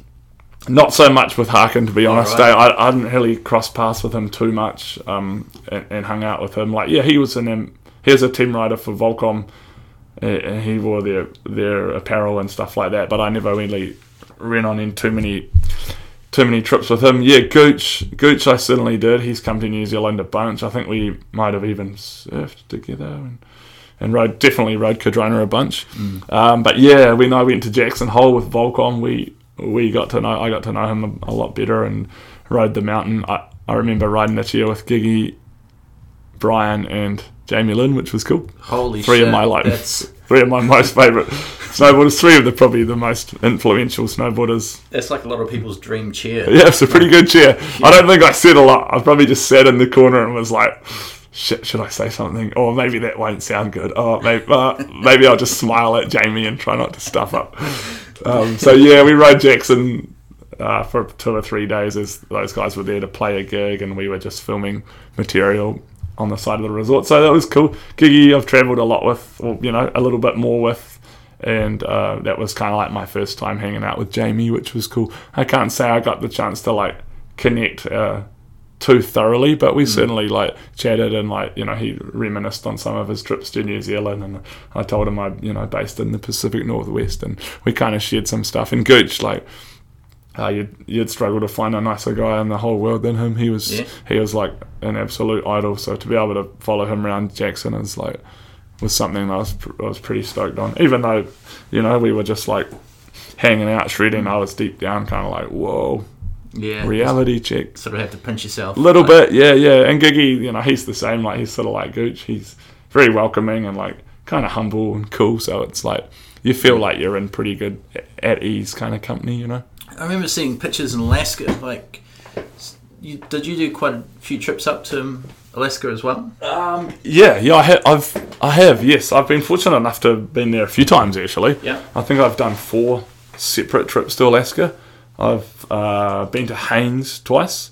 Uh, I've been to uh, Valdez once. Yep. And I've also been to uh, a place called Cordova, which is um, a sort of a little bit lesser known area in the mm. in the south. Um, and I I thoroughly enjoyed every single one of the trips. Like, as a snowboarder, especially a professional snowboarder, like wanting to ride what I was wanting to ride, um, Alaska was like the The Holy Grail. The pinnacle, right? Yep, for sure. I like some of the, you know, the terrain there, and like everything about the place is exactly as I expected, and so some. Who were you riding? Because I remember just being surprised, like it's um, just seeing like a random picture being published to like a Will in Alaska. Like, whoa, I had no idea. Didn't know you were like, there. um, were you? Who were the crew that you're riding with up there? Uh, so on on various trips. It varied. Like the first time I ever went there, I went on a magazine trip, and that was in Valdez, and I can't remember how it came about. Uh, it was actually a guy called Nick Parada, who is a, a very synonymous name with professional snowboarding and snowboarding in Alaska. He yeah. was a big pioneer of a lot of that stuff up there. He invited us up there to come and check out his part of the world, which was in Valdez, Thompson's Pass. Mm-hmm. Um, so I was with Greg at the time, and he was like, let's do it. And we flew from uh, Seattle to Anchorage and hired an R V. We just lived in an R V for like uh, eight days or something. Yeah, certainly got to know Greg really well. I already knew him pretty well prior to that, but it was cool, you know, you throw yourself in an R V with the mate for a yeah. week, you get to know them pretty good. So we stayed on Tom- at Thompson's Pass, and then the initial uh, idea was to heli. I think we'd had some sort of subsidised heli kind of deal going on to go there, but Alaska being Alaska, the the biggest factor is the weather. So mm. we rode a bit, which was cool. We did some catboarding, we hiked. We didn't even end up going in the heli on that first trip, which which was a little bit of a bum out for both of us, because Greg and I were like, you know, when you're going to Alaska on a that's, trip, you know, like that's all you're really thinking about, like getting yeah. dropped off on a peak, like what am I going to do? So so we did that, and that was cool. It was a bit of an eye opener as to like what really goes on in A K, you know, like you go mm. up there for an extended period of time, and I'd say probably eighty or ninety percent of it is spent downtime, you know. Mm. So it's tough. Like, you have expectations when you go on those trips about what you want to do, you know, how you want to ride, what you want to tick off. But in reality, you kind of have to wait and wait and wait. There might be a window, but then you wait. And so it's tough, you know. It can be tough on the mental. So I think um, Dion was telling me about Sam Smoothie, and I, I could, I'll probably be corrected in the comments about um, sort of those down days. And he was in, in the hot tub, and he was like, got the call up, we got to go now. Yeah. And he was like... That's gnarly. He's like riding gear over his boardies, doing lines of yeah, yeah, yeah. Holy shit. Yeah, it's crazy. I had, I can I can relate to that mm. to that story of Sam's for sure. That was uh, in Haynes. Uh, sorry, the next time I went there, I went to Cordova with Harrow, who was the instigator of the World Heli Challenge. I actually won that trip there, and that was a heli trip. That was cool. We did like two days heli, and we were there for a week, and we checked out some resort in Cordova. That was actually really fun. I didn't have any obligations. I think my fares got paid, and I didn't have to really do anything. Was that from winning the heli challenge? I think it was, yeah. Right. So Harrow had teed it up through his friends uh, Jessica and Grant, who own uh, Points North, mm-hmm. which another really good friend of mine, Tucker Patton, was working for at the time as a guide. Yeah. So he helped, he helped us out, and I went there with a uh, American girl, Jackie, who was super cool as well. She won the trip by the event as well, and mm. she ripped. She we both like fed off each other really good. She was into lines and like wanted to like you know not waste time, like just ride shit as it was. So that was in Cordova, and the, the next two times I was in um, Haynes. One of them was with Giggy, which was cool, yeah. and the other time I went with uh, Bodie Merrill of all people, Rad. Which was cool. Both quite. Different types of trips. I was in Japan filming with Riley, and uh, my team manager called up randomly and was like, dude, it looks like you're having the best time, because I was updating him just with images, and like Riley would send me images or videos, and I'd forward them over to him, because as an athlete, you know, it's good to keep your your team in the game, you know, like mm. let them know what you're doing, update them. Nothing's like getting leaked or anything, but you're just kind of showing them what you've been doing, what conditions are doing. So he called and was like, dude, Bodie is in Salt Lake City, and he like he wants to come to Japan. Would you be, can he come and hang out? And yeah. I was like, Bodie, this is like Bodie Merrill. He was like, yeah, man. He was like, Bodie's ready to jump on the flight. I was like, fuck, sick, send him over. Like, mm. So um, he was cool. He came over with a good friend, Pat. He was his filmer, and I had Riley filming me. So they were cool, man. They, they flew in. I didn't have to do too much. They stayed with us, or... We teed up some accommodation with them through Holiday Niseko, another really good friend of mine, Ashley. So Bodie stayed with us for like ten or twelve days in Japan, and we just scored it. Like, I'd never met him, but I was like, man, after the first day, I was like, this guy is so cool. Like, he was such a nice guy. Abby might have even been there too, and she was like, man, he's the nicest guy. So he was like looking to me for like, you know, like uh, advice and like all that stuff, but then... he was just phenomenal when it came time to strap in. So mm. it was really cool. So then in in turn, like a few months later, after we'd finished Japan, he was like, dude, would you would you be would you want to come to Haynes with me? Like, we can like film, it'll just be me and you, like we'll go on the heli. I didn't really think of it at the time, but I think out of out of like um, panic, I was just like, yes, like woo, yeah, anything. So we stayed in touch, and he like he had a really good time in Japan. He goes back every year and like drops me a line. He's like, "Yo, I'm in Hokkaido." So I went to Haynes with him, uh, and we had the same thing, probably two days out of a week where we flew. And it's tough. Like it can be, it can be tough. Like because you're only there for that period of time, and you have a very very small window to capture what you want. A very small part of you is like, "Fuck, all right, well." I need to I need to put myself out there and ride hard off mm. the bat, which can be not the best approach in Alaska, eh? Like, mm. you've been sitting in the hot tub, you get the call, and then you get flown up to a peak. Like, it's pretty hard to adjust to, all right, game on, because, like, you don't know what the snow's doing, you know? Like, there's a lot of factors to take into account, so mm. it is tough. So that's always my kind of mindset. Like, we, we might do one or, like, a little run or however it works, but it's always nice to feel it out mm. instead of just, like, take me to the biggest peak. Yeah. So I did that with Bodie. It was cool. We, we had another friend of ours. He was up there riding with us too, and he kind of got hurt, so that cut the, the trip short. It was fine. I, we had two days. We shot from the heli. Mm. Some of it got used in the U S, and like, and then Giggy um, was the year after he had, uh, I was writing for Slash, I think, and I, I don't know if I saw him in Japan or something, but I was um, coming back from Norway. I'd been in Norway with Antti on a really, really cool trip. I've been on a couple of amazing trips with him. He he was awesome to hang out with.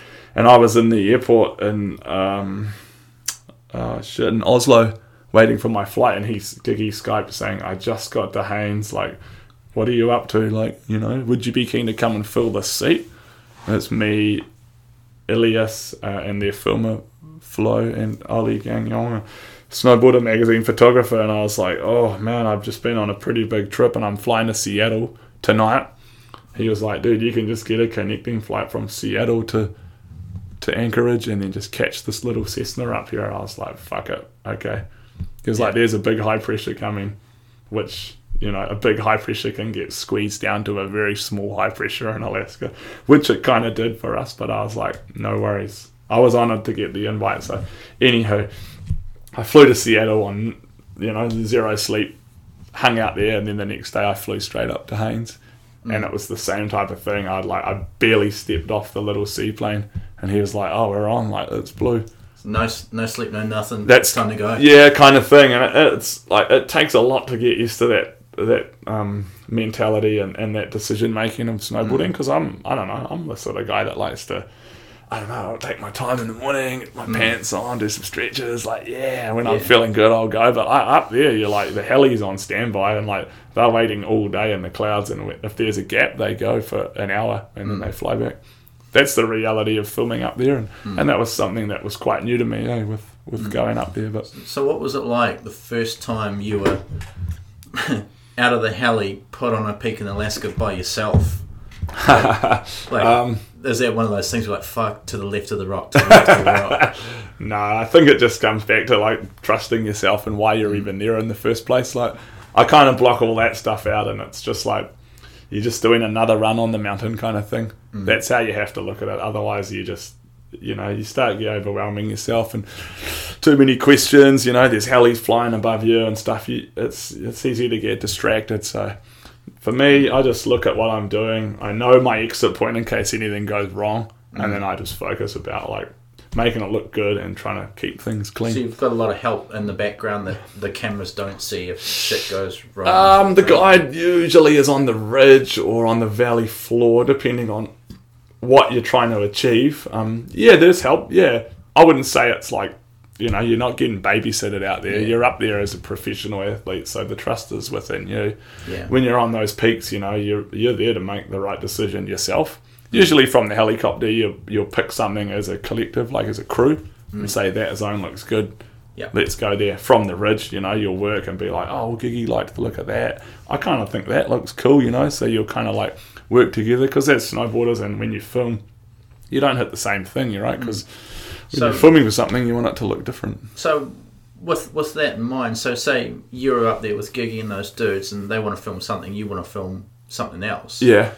So is the heli, is everyone staged out of the bottom, they're like, right, it's Will's turn, so we'll fly him up there by himself to this, or is Gigi and those dudes coming with you as well? It really depends, to be honest. It depends on the zone. Like, a lot of the times it'll depend on the conditions, where the snow's good, where the light's good, and mm. you'll most of the time with filming there, you either get dropped and the heli will go away to service other clients, yep. or if the other clients are busy working an area, then you'll have the heli for a certain amount of time.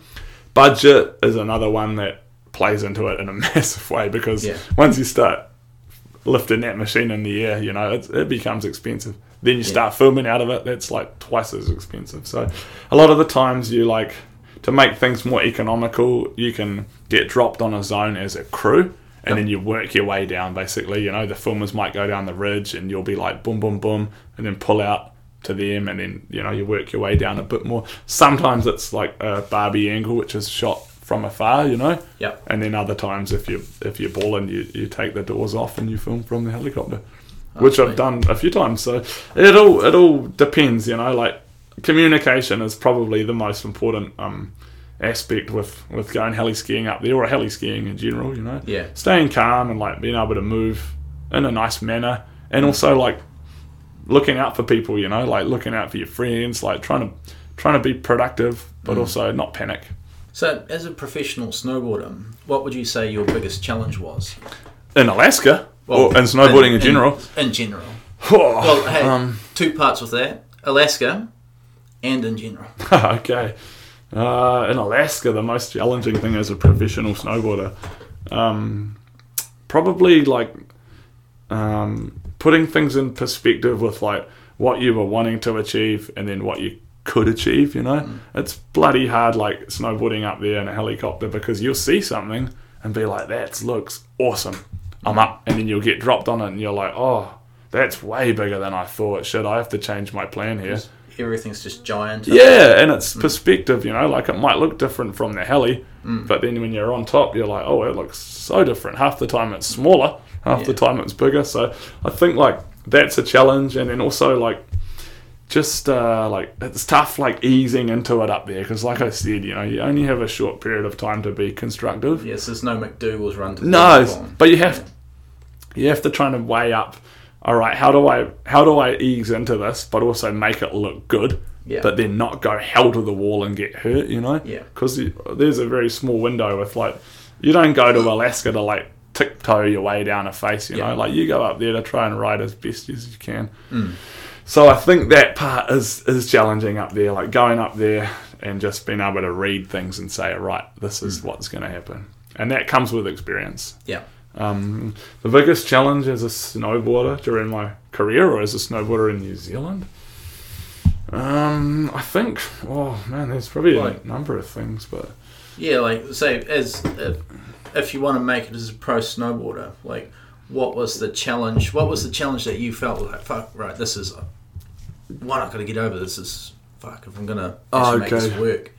Yeah, like it sounds kind of lame to say it because we can't, you know, it's no fault of ours, but I think our location in New Zealand is, is tough to to to market ourselves as, you know, international mm. athletes because our season's pretty short mm. and like we're all the way down here, you know, like the internet and that has changed things now with like how you can like put your content out and stuff, but mm.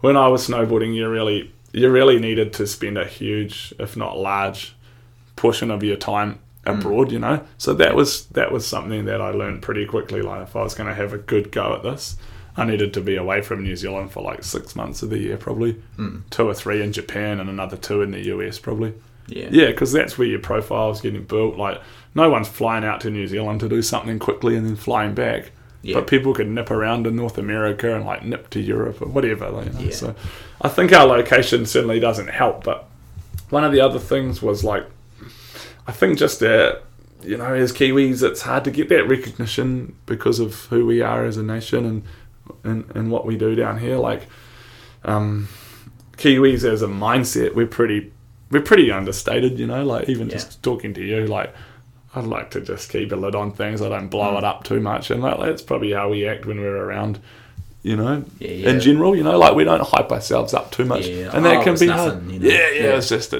it's mellow kind of thing, but. And I think that can be detrimental when you're trying to um, market yourself to, to become an international athlete. So mm. I think that that's hard, you know, and we're learning as a nation and, and as athletes how to represent ourselves and, and what our value is. So mm. I think over time and like as we generate a bit more, uh, what would you say, momentum, progression, you know, we, we'll start to understand the value of that we are just... just as marketable, if not more valuable, mm. than some of these other guys. So. I think Zoe's proving that point yeah, currently she, as we speak. Yeah, she's so. she's blowing it out of the water. So mm. yeah. Well, that actually, well, let's uh, talk about that. Like, is there some current? What's what's your thoughts on the current state of snowboarding? Is there riders currently that you're sort of hyped on or following or anything? Yeah, big time. Like it's it's hard. It's hard now being a a dad, and like I don't have as much time as I used to. Before I became a parent, you know, like I used to geek out on everything. Nowadays I have to be a bit more selective as to when I choose to watch stuff and like how I follow it and, and all mm. that, just because purely I've I don't have the, the time, which is a bit lame to say, but um oh man I, I'm yeah I think it's incredible. I'm I'm totally blown away with where it is and like with what people are doing, with how they're representing snowboarding and like with where it, with where it's at, you know, like I I try to tune in and watch stuff as much as I can. Half the time because it's my friends doing it, and mm. the other half because I feel like getting inspired or because I want to stay relevant yeah. in snowboarding. Eh? Like just because yeah. I don't snowboard professionally anymore doesn't necessarily mean I'm not going to still follow snowboarding. Yeah, yeah. I like I'm a snowboarder until I die, pretty much. That's our D N A. Yeah, that's yeah. right. So, um, I think it's in a good place. Yeah, like I don't, I haven't watched enough, or like I'm not s- submerged in the industry enough to really know if like if everyone's tracking, or like politically it's in a good spot, like with the industry and like financially and all that. But I certainly appreciate watching some snowboarders now, like when, mm. when people ride, I'm like, that's incredible. Like back yeah. when I was snowboarding like that, you know, like we were doing like half of that and it was yeah. cool, you know. Now it's like, wow. Yeah, so yeah, no, I think it is. Yeah, like I'm, I'm stoked to be able to show my kids that stuff. Like we've watched Zoe and all the, all our friends compete in the natural selection, you know. Lillian yeah. was like, I can't believe you know everyone. I'm like, well, I know most of them. They're yeah. all like our friends in some way. Mm. She thought that was really cool. And I was, I said like, you know, the world is so big. There's so much out there. Snowboarding is just a very small portion of what mm. of what's there, you know. And I was able to follow this path, and I explained to her, and she she gets it, but she just she just wants Jamie and Zoe to win everything.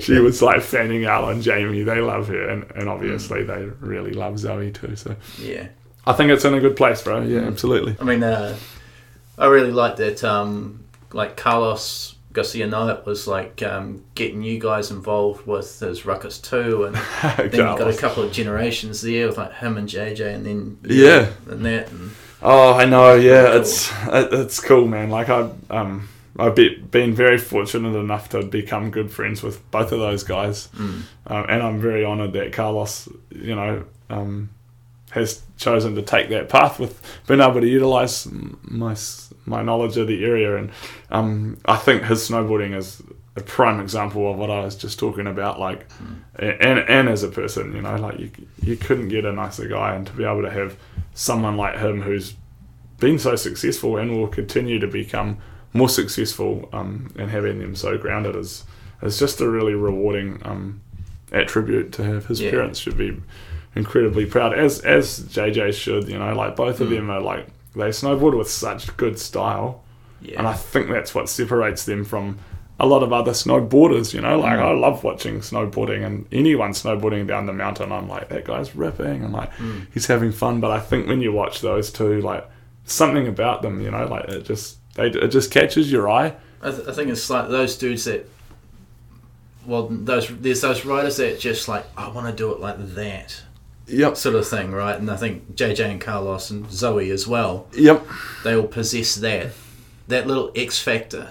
They that, do that speaks that to most riders, kind of like whenever you'd see a Jamie Lynn Method in a video pack, like, oh my god, that's that's that. Oh, if I could just do that for a day, you know. And it was like same with like Zoe's Wildcats or shit, J J's methods, or any of Carlos's spins. Like, if I could just do that for a day. Yeah, it's very be, refined, eh? Don't you? You know, like oh, oh, that would be know. the best thing ever. Oh, I know, and I shouldn't limit it limit it to, to those boys and to Zoe and that. Like, there is a phenomenal amount of talent in New Zealand mm. and, and abroad that are that next generation coming through. Mm. Well, and like they're yeah, sorry, they're they're all um they're all incredibly inspiring. Like to be able to watch them snowboard, like it, it makes me feel pretty old, to be mm. honest, eh? But like um yeah, it's cool. It's really cool that they appreciate and understand where snowboarding comes yes. from. Like I talk to Carlos half the time, and he's like telling me, you know, stuff that's well beyond his years, and I'm like, how do you even know that stuff? And yeah. it's cool, it's refreshing, you know. Well, it was pretty mind blowing during this Obsidian thing uh, that happened last winter. It was like I couldn't believe the amount of snow riding, both in ski and snowboard talent, that we had in this country. Like yeah, right. Yeah. There was, and then you got a whole. Um, there's a couple of generations there, probably about three generations, right? Because there was like the Sam Smoothie, Janina, yourself generation. Then there was like the Carlos, J J, Zoe generation. Yeah. And then I'm sure there was like younger homies, the younger ones coming up too, and oh, there was yeah, I Mitchie just, Davin. Do you know Mitchie? Yeah, Davin? Yeah. So he was in the other team. Sorry, an opposing team than I was that I was on, and I was uh, I'm twenty years older than him, and I was mm. competing against him. Yeah. He was eighteen and I'm thirty-eight, so it was quite cool. Um, yeah, the event was, was awesome, man. I, I was quite taken back when the email came through to my inbox about being a part of it. I I don't um, I would never really hold myself in that type of realm and, and think that I would be able to contribute something mm. to an event like that. So it was really cool. Like, it was nice to be able to. Um, it was nice to be able to be a part of it, mm. but also to, like, you know, try to try to rip and, mm. and be there as a snowboarder. I wasn't there to, like, make up the numbers. I certainly hope I wasn't. And like, mm. I said that to the guys at the event, you know, afterwards, and that that I was. I was on it. When the email came through, I was like, shit, they must have got the wrong guy, or like, maybe this has been sent to the wrong person. I replied back, they were like, no, no, no, we want you. So, yeah, it was cool. It, it was cool. Like, I don't know, it makes you realise that as a snowboarder, no matter what age you are, you, you can still contribute something, you know. Mm. And the event was primarily based around the park and that, but like yeah. when we went to the big mountains and like we filmed and that, like I was able to have a little bit more of an impact and Mm. and it was cool. Yeah. I liked how sort of everyone, regardless of what they were riding, was sort of influenced by, by each other. Like, yeah, there was uh, there was just this moment. I think Carlos put a video up of him following you, yes, and it was like the caption, like, "Oh, just trying to be like Will J." I was like, yeah. uh, and then he's of, very kind. And then yeah. one of the Porteous boys, one of the skiers, like commented, being like, "Yeah, aren't we all?" Like, that's fucking sick. Like, to, uh, to sort of have that influence. It's kind of cool now that you can see, like, it coming through. You know, like, because that wasn't the way in the nineties. Like, there's no way skiers were looking at snowboarders being like, yeah, or vice versa. But now it's kind of like... Yeah, or the younger gen yeah. weren't really, like, I don't know, the older gen didn't really... Uh, they weren't really that accommodating towards mm. the younger gen and vice was, versa, maybe, yeah. Like, now you sort of look at, like, Porteous boys. They get on snowboards and they rip. Same with the Wells boys. Oh, and too good, and yeah. obviously that, that uh, sentence, the comment is like... rad, but then you know that there's probably some snowboarders looking at like Sam Smoothie and Jess Hodder and Janina yeah. Klesmer. I wish I could ride a line like that. I could do that. Yeah, yeah, and yeah. it's kind of cool that shit's kind of being bridged a bit more now. Yeah, I and, think you know, I've been in Wanaka and like having that event, like we're all everyone's friends, you know, because mm. it's such a small town. When yeah. you go to those events, you're like, I knew. I mean, I made some new friends during that event, which I was mm. really, really stoked on. Like I. When I was asked to be a part of it, I was initially probably a bit nervous because I, I haven't really competed on in anything like that for a long time. And plus, like, you know, I'm I'm a little quite a lot older than a lot of the guys doing it, and mm. my snowboarding career, you know, I'm not really I don't really push it that much anymore mm. in terms of myself. So um, I was so lucky. Like, we got hooked up with the mean team. Jossie was our captain, obviously, and then yeah. there's like Carlos, who's ended you know ended mm. up becoming a really good friend, and like heaps of rippers in there, eh? Mm. So I was stoked. I met Craig Murray, who's someone I really looked up to and thought he was an incredible athlete. Yeah. Margot who, um, Hackett, who I was like, man, this chick is incredible. She's like, they're both also grounded, and like they had so much time for like me, mm. and I was thinking like, shit, I'm just gonna be like the guy that's like old and they don't even want to hang out with me, but mm. they were like genuinely stoked. And then obviously Nico was in the team, and like it was really cool. Margot, like we, we, we had a really good crew. We ended up winning the event, which was cool. Right. And, we, and Timmy Pearce, Toby, and the Two Bearded Men, like they did the, all the filming. So it was a really special event. Like was how cool. was that Coronet Shred Day? Because Coronet's got great side hits, but it was a pretty tough season. It was a little bit lean yeah, on the right? snow, but we we lucked out good, man. Like we, with the nature of the event, I think every team was able to play a wild card or whatever mm. it was called. So on the particular day that you played it, you were eligible for double the points, okay. whatever discipline. Like, and we did well. We did well in the big air. Like we won pretty much the. all the disciplines, mm. but we didn't play it because we were like, oh, well, the boys and the girls that we're just hanging out having a few jumps. Mm. The next day was the extreme, and we were like, oh, conditions are pretty bony, maybe we won't play it then. Mm. Uh, and then there was a rail jam, I think, and none of our team were like that confident on the rails. Like everyone still rips, like all the mm. guys and that. But then there was a bit of a feeling of like uh, mutual ground with the filming because mm. like we've got a, a pretty good like across the board crew and. Coronet Peak, yeah, I hadn't been there for, you know, fifteen years probably. Mm. So it was cool, and we lucked out, man, because a lot of the, the weather was epic. So a lot of the other mountains T C remarks, like they they had a heavy freeze, you know. Mm. They barely even uh, defrosted Wesley's coronet because it's quite low. Yeah. We got there and it was firm, but it, it softened pretty much mm. off the bat. And like, yeah, the guys were, are into it. Like, it's like what Ewan said, it's just a skate park with snow. Like, there's rollers and gullies everywhere. And I was really pleasantly surprised. I was refreshed after spending the day there. We caught up with, like, I don't know, there's Miles Holden, Josh Clark, Sam Duvall, all the cool, like, Queenstown Coronet crew. Like, I mm. saw them all and they were like, you guys are having a... So having seen, a ball, so it was cool. You guys took down a few Coronet classics, like the O Jesus and... Yeah. I kind of stayed reasonably... Um, I don't know, like, I, I really enjoyed the day, but, like, we, we had some heavy talent in our team that day, mm. so, and they were on a tear, so I wasn't about to, mm. to go out there and do anything that could, like, outdo them, so I hit a few things and, like, was there for morale support and, like, helped facilitate whatever, and it was cool, like, watching Craig ski, like, he's insane, Shit. like, Nico, Carlos, like, Margot, they were all so good. Craig Murray's ender was fucking psycho. yeah, like yeah. That, that rock, I've gone up the Chela so many times, being like, oh, imagine if, imagine if, and imagine never, if ever, it was two foot of powder, then yeah. you'd hit it maybe. Yeah. Oh, I don't know, not even like. yeah, Craig was and, cool, and then man. He's fucking stepped to it on like the most unpowdered day possible. Oh, he did it like, in the nicest way too. Like he, um, we were all kind of on the other side of the run, just like clipping up, getting some shots, and like he just politely skied over and was like, oh.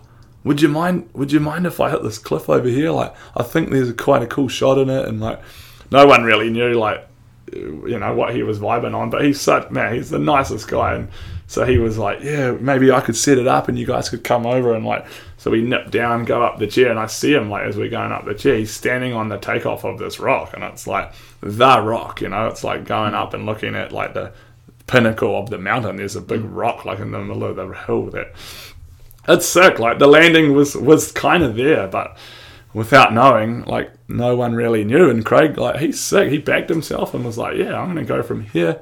He waited politely, he's super, super, like, humble, underspoken. Once everyone set up, he was just like, yeah, and then um, he just dropped in, hit it once, like, and just hit it perfectly, and, like, that basically summed up our day as a team, you know, like, no one in our team was too cool to do anything, but we were all there to to help each other, and mm. and that's what that's why we played the wild card, because we were feeling it, and mm. it ended up um paying off. We won the event, and we, we put out a cool edit. So Rad. yeah, it was cool, man. Yeah, oh, it was cool, man. I was I was hyped when I heard that you guys had Coronet. It's like, oh, side hits. Me too. Like me you know, too. So, some guy was trying to tell me it's like, oh, yeah, the team hit only one feature. It's like, nah, bro. Wow. If you, nah. if, you, if you know Coronet, yeah. you know that there's actually quite a few different features. That oh, we stayed there till like you know? last year pretty much because mm. there was such like, the light was epic and like no one really wanted to go home. There was like just hits everywhere. We were, the, the, as a mountain, like I can't really, you know, I don't want to go and cross my line here with Cadrona and T C, but they were they were incredibly accommodating, eh? Mm. Which was cool. They knew we were there to work and they went out of their way to... um. to uh, accommodate us. Mm. Yeah, it was cool. Ah, cool. Well, it kind of segues in pretty good to... Um, I want to talk to you about perspective of riding. Because um, mm-hmm. as we talked about before, you've ridden Alaska lines. Alaska's no joke. But yet, when I've ridden with you at McDougall's, it's yep. probably been like some of the funnest riding I've done. How does that... How do you see that? Like, you, if you're you're a dude that can handle Alaska and still have a great day riding on like a mellow slope, is it just grateful to be there sort of thing? Or yeah, probably a little bit of that. I mean, um, snowboarding. Uh, I don't know. It's not that's not everything to me, mm. to be honest. Like, I, I was so lucky to be able to, to to carve out a career and a lifestyle out of it. So, for me, going up on the mountain is like I'm not. I'm not wanting to, like, achieve everything every mm. time I go snowboarding, eh? Like, yeah. when the conditions are good and I'm, like, working, then then absolutely, yeah. Mm. Half the time, most of the time, I would say, it's probably about going up, taking a few laps, getting in that mountain air, like, checking it out, like, just being up there, like, being away from the, the norm, you know, getting out of town.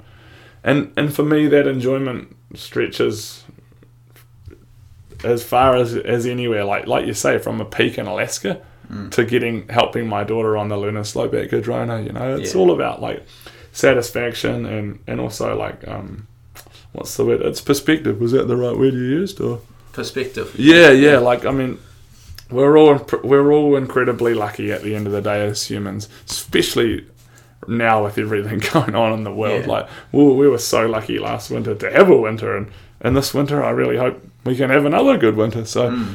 I don't know. Maybe it's to do with my upbringing and to the fact that I can, I don't know, try and see the world in a, in that type mm. of light, and to try and be a bit more wholesome and, and, as a person. But I don't know, like, you never, you should never, like, write something off when you can go up and have an enjoyable day. Like, a basic yeah. run can be, like, all you need sometimes to to uh, to switch your mindset or to create that positive energy. And so how did, um, the, we're going to rewind the tape a little bit, but sort of segues in pretty good.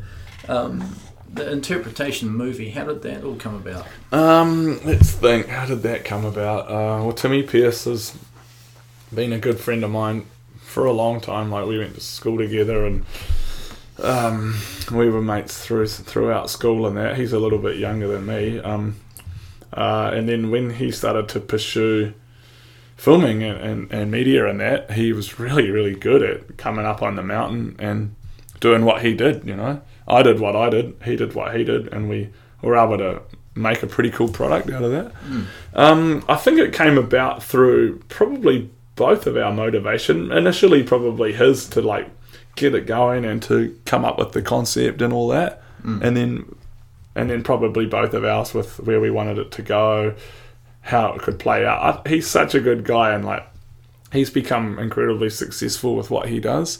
So I think when he did that, he was like, look, Will J is a really good friend of mine.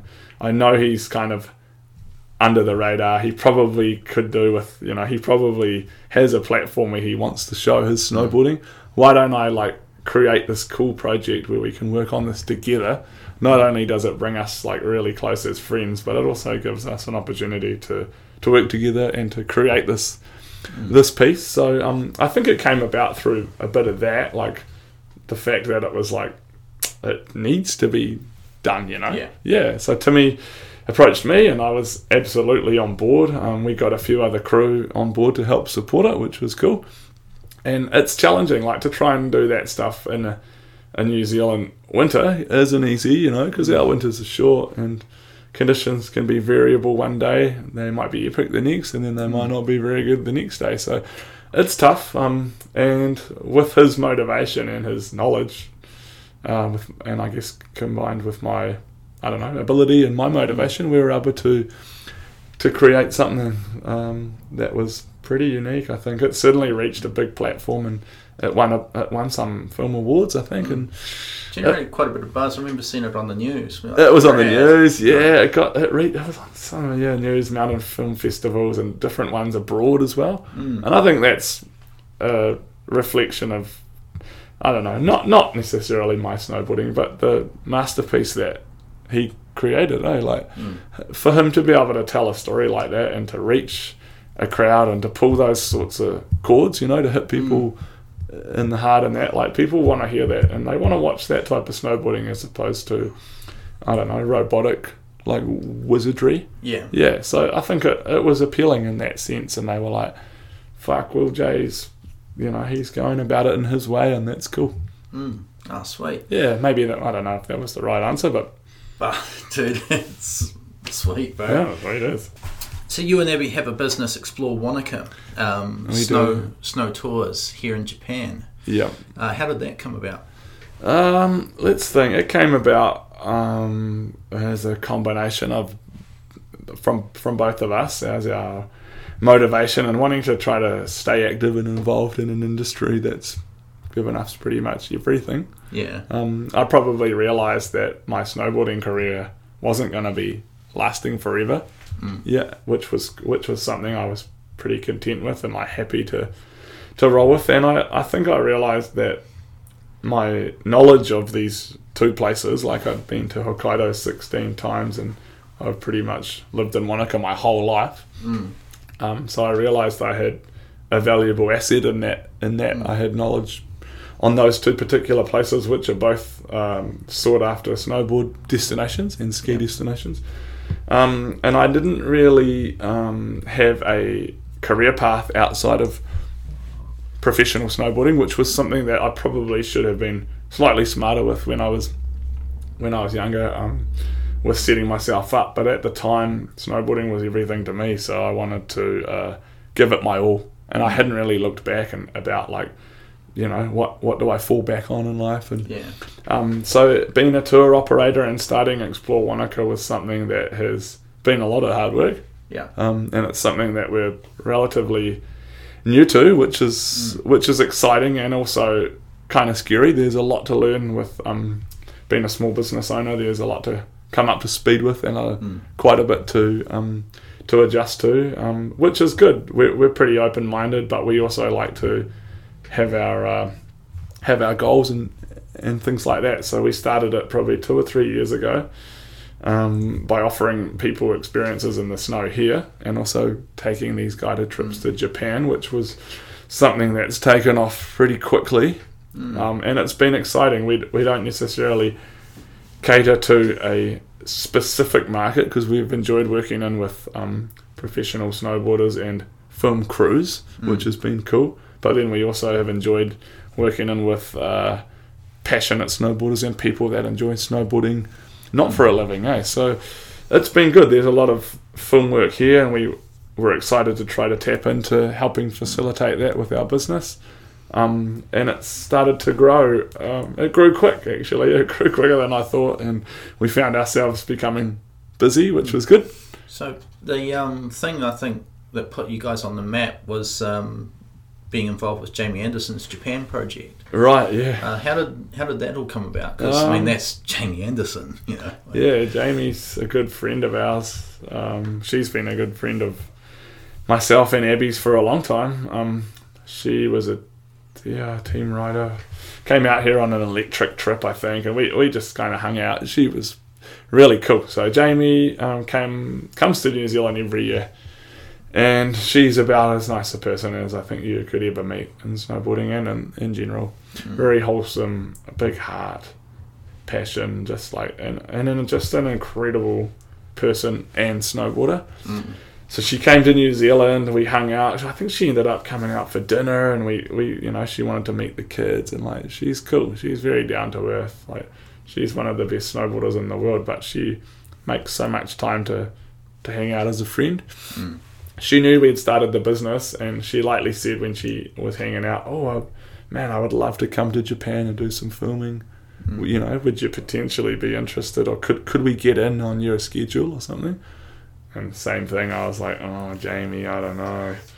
Oh, yes. Um, so, yeah, we stayed in touch um, over the the lull of the shoulder season. And then come sort of like November, December, she was starting to put into place her her um, itinerary with her film project. Mm. And she was asking for advice and like wanting to know, like, when, you know, when would be a good time and how we were placed in that. So we gave her some options, and, and she was so cool. Straight away, she was on board. She was like, yeah, we're on. I'll I'll, I'll just, you know, I'll front it, and I'll take care of it. And, um, you know, I, I don't know exactly how it played out, but we, we took care of most of most of everything for her. You know, we were like there for pick up, drop off. We did all her accommodation and, and all of the guiding and that. We, I was, it was a busy two weeks, so what, there wasn't a day I wasn't with them throughout that period. And it was cool, like, they were there primarily to work, but they had an awesome time, you know, like, mm. people like that, they they get it, you know, they know how the world works, they, they're there for, like, they're there for a really good time, mm. but they also know how to put their best foot forward when it comes time to work. She had a heavy crew with her too, right? She had a decent crew, yeah, her, she brought her brother Joe over, who I became really good friends with. He did some... um. what's it called, follow filming on the side with his with his motion camera and that. Joey was really cool. Uh, she brought two riders with her. One of them was um, Yuka Fujimori, who's a professional burden rider based in Japan, and um, the other one was Jessica Kamara, who's Rad. also a professional snowboarder from Squamish in British Columbia. Um, there was Mike Yoshida, who I'm also really good friends with. Shout out, Mike. Hope you're listening. Uh, who's a snowboarder magazine staff photographer, and then there was um, Sean Aaron, who's also an amazing cinematographer, and I'd never met Sean, and I was taken back by him too. He's a really nice guy. Oh, cool. He's um, a good friend of Travis's and does a lot of work with Travis. So um, there was a decent crew of us, like six or seven of us, and Rad. we mobbed around in the van, and uh, it was great. Like Jamie, you know, she facilitated the trip, but she also was very wholesome and just like put the trust in us to like mm. take care of our aid, which we did. And every mm. single day I'd take them to a new zone to film, and every single day they they just killed it. And that was cool. We'd, we'd mm. like usually wind it up by like having a beer, or like we'd go for an onsen. Sometimes we'd go out mm. for dinner, and like maybe we'd cook at their house, and that, it was cool. Mm. It was work for me, but it was it was like hanging out with a really, really nice bunch of people, which is kind of how we've tried to base the business. So ah, cool. And there's three solid riders there. Yeah, Yuka and Jess did well, man. Mm. Like it, it's tough in Japan, you know. Like you can go from any type of snowboarding environment to to to Hokkaido, and you're like, wow, all right, well, there's a lot of powder here.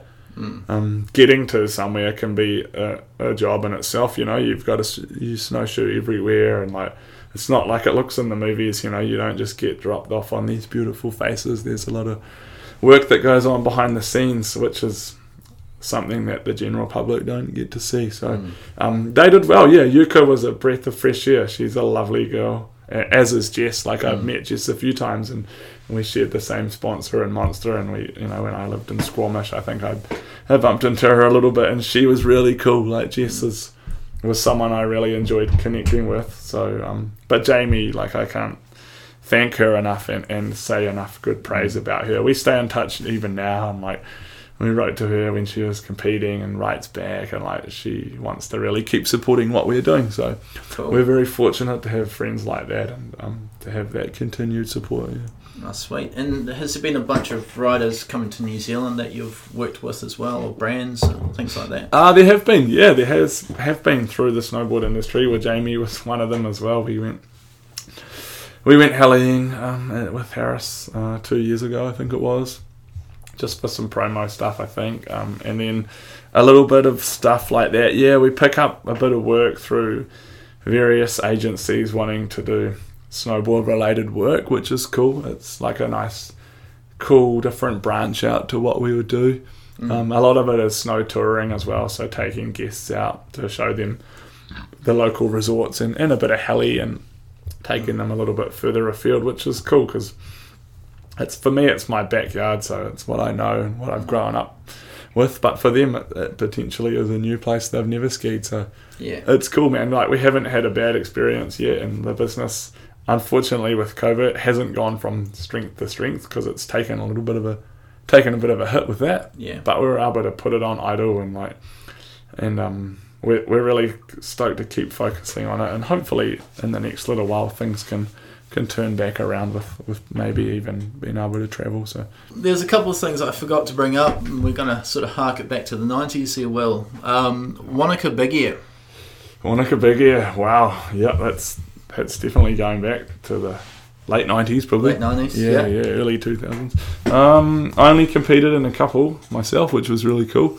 But I definitely grew up watching them and being a part of the event.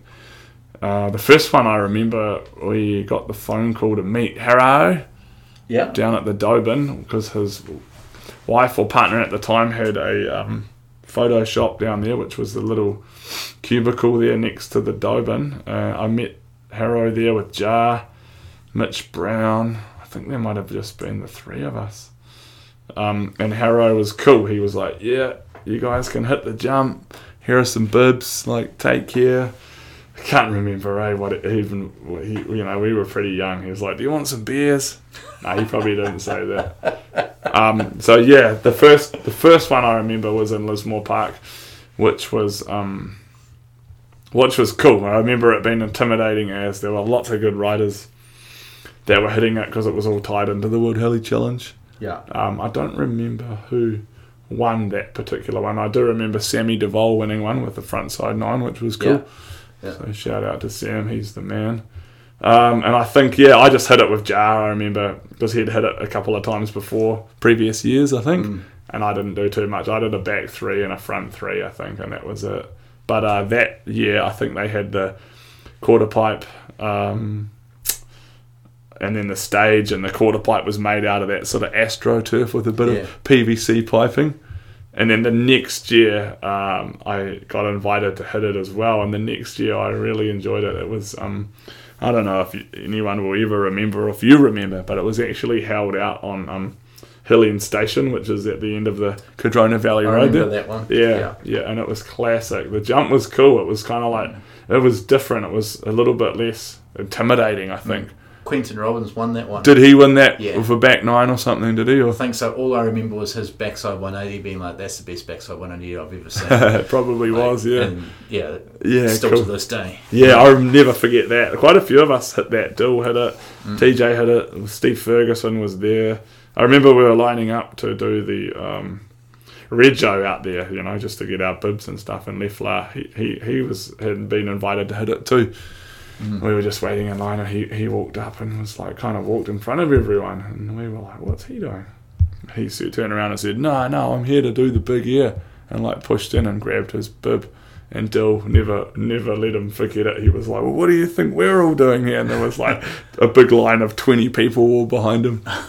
He might not have seen us in his defence, so sorry. But yeah, it was certainly a pretty classic Lefler moment when he was doing his underflips. But yeah, that was a, that was cool. That one had a quarter pipe at the end as well, like mm. a proper quarter pipe. Some legs was like shotgunning beers every drop in and shit too. He's, oh, he was there. Yeah. I forgot him. Steve yeah. Ferguson was doing back rodeos. Daniel Layden, I don't know if anyone remembers Dan Layden, but he was ripping too. He was, he was park crew at the time. Yeah, he mm. was he was mean, man. Dan Layden was one of the homies, and he was doing really well. Who else was there? Denny was there. Denny was pretty good at hitting the big mm. ears back then too. So it was a cool, it was a cool crew. I remember um, Tora Bright won the girls with That's a backside right. three. Yeah, and I remember being like, that was insane. Tora Bright just did a backside. And that three. was the first time probably anyone actually heard the words Tora Bright. Mm. We were like, who's this kid? And see it dropping, like, oh, fuck. That's who she is. Yeah. yeah, it was probably the first time that a female had spun off a big air jump back then. Maybe Julianne might be able to correct me, but I remember being like, wow, that was an impressive backside three. Mm.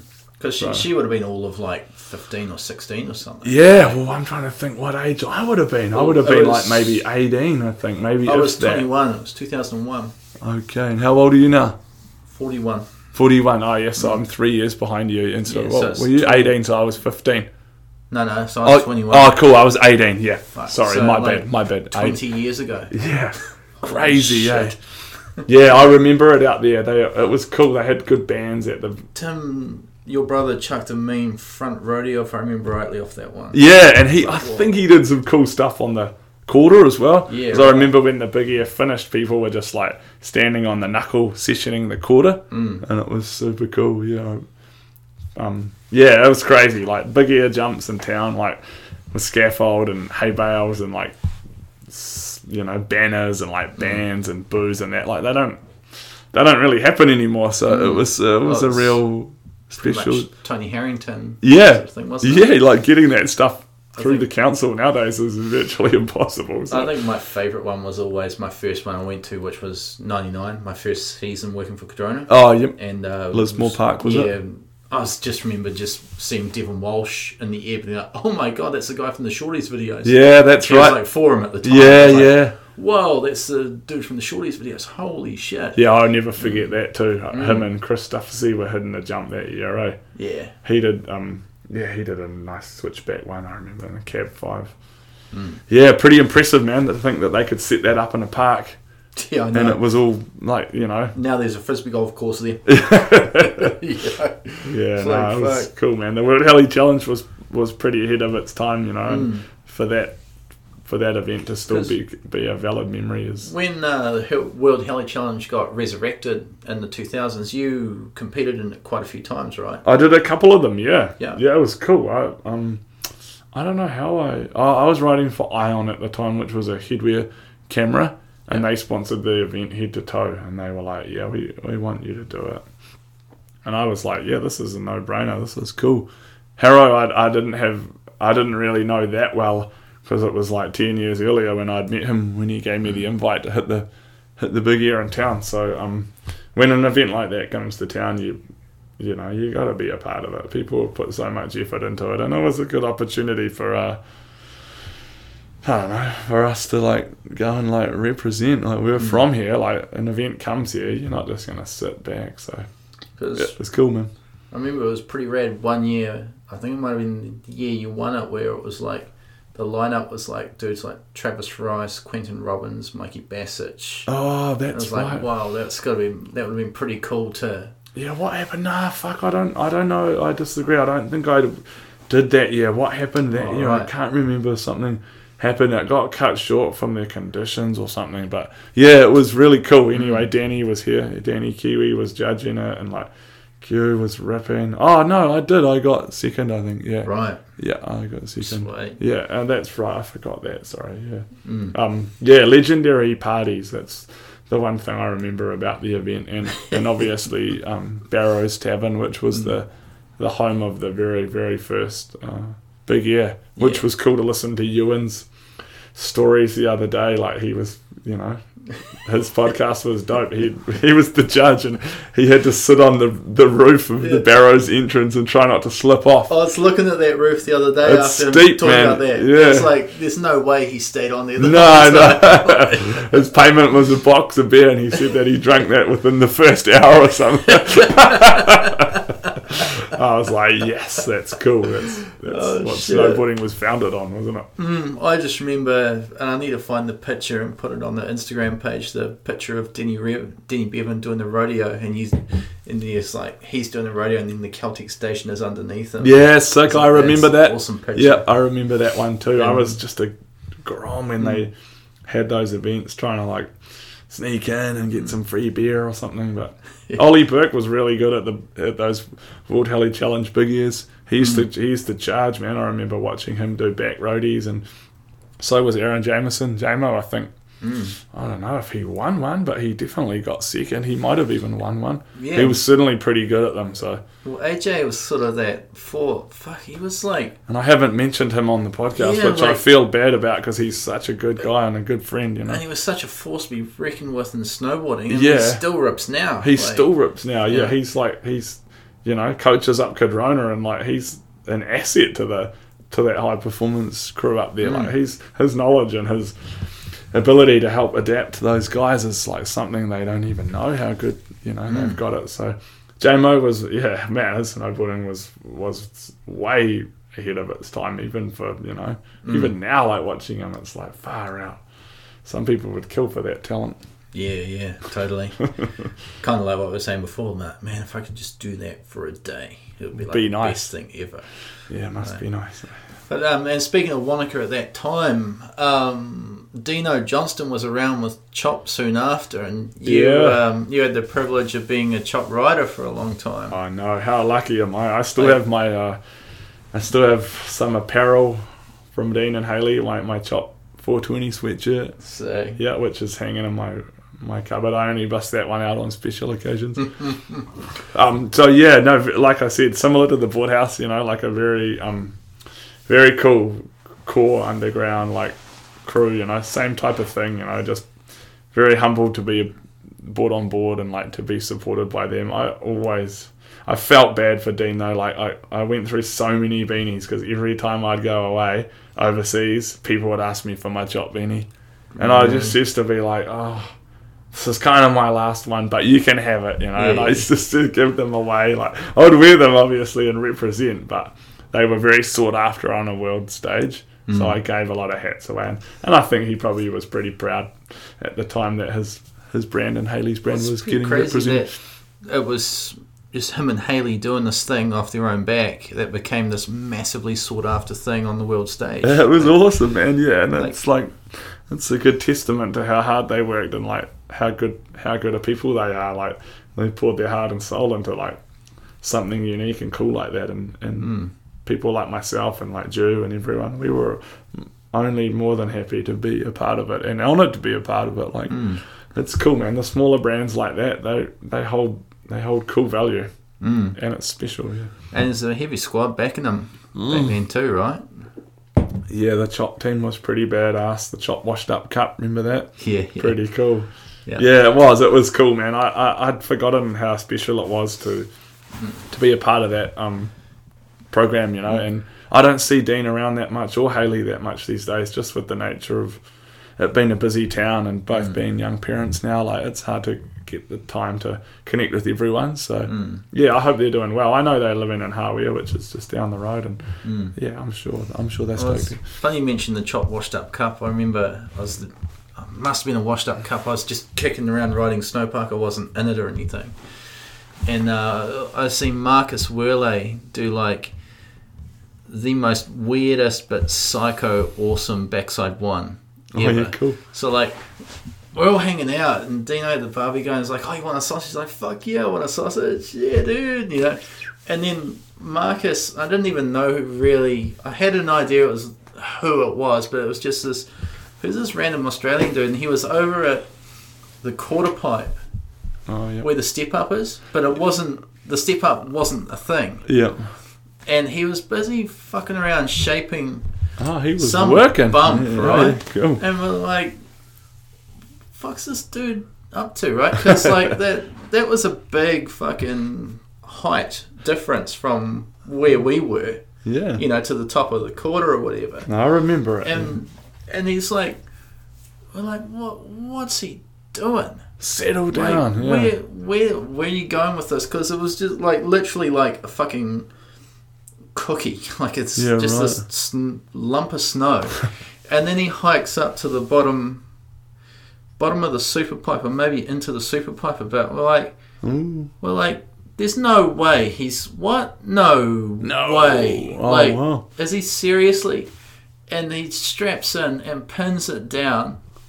Hits this bump he's made, yep. and fucking, it was almost like a Wally backside one eighty, ups over to the fucking platform of the quarter. And we're just Damn. like, did that actually just happen?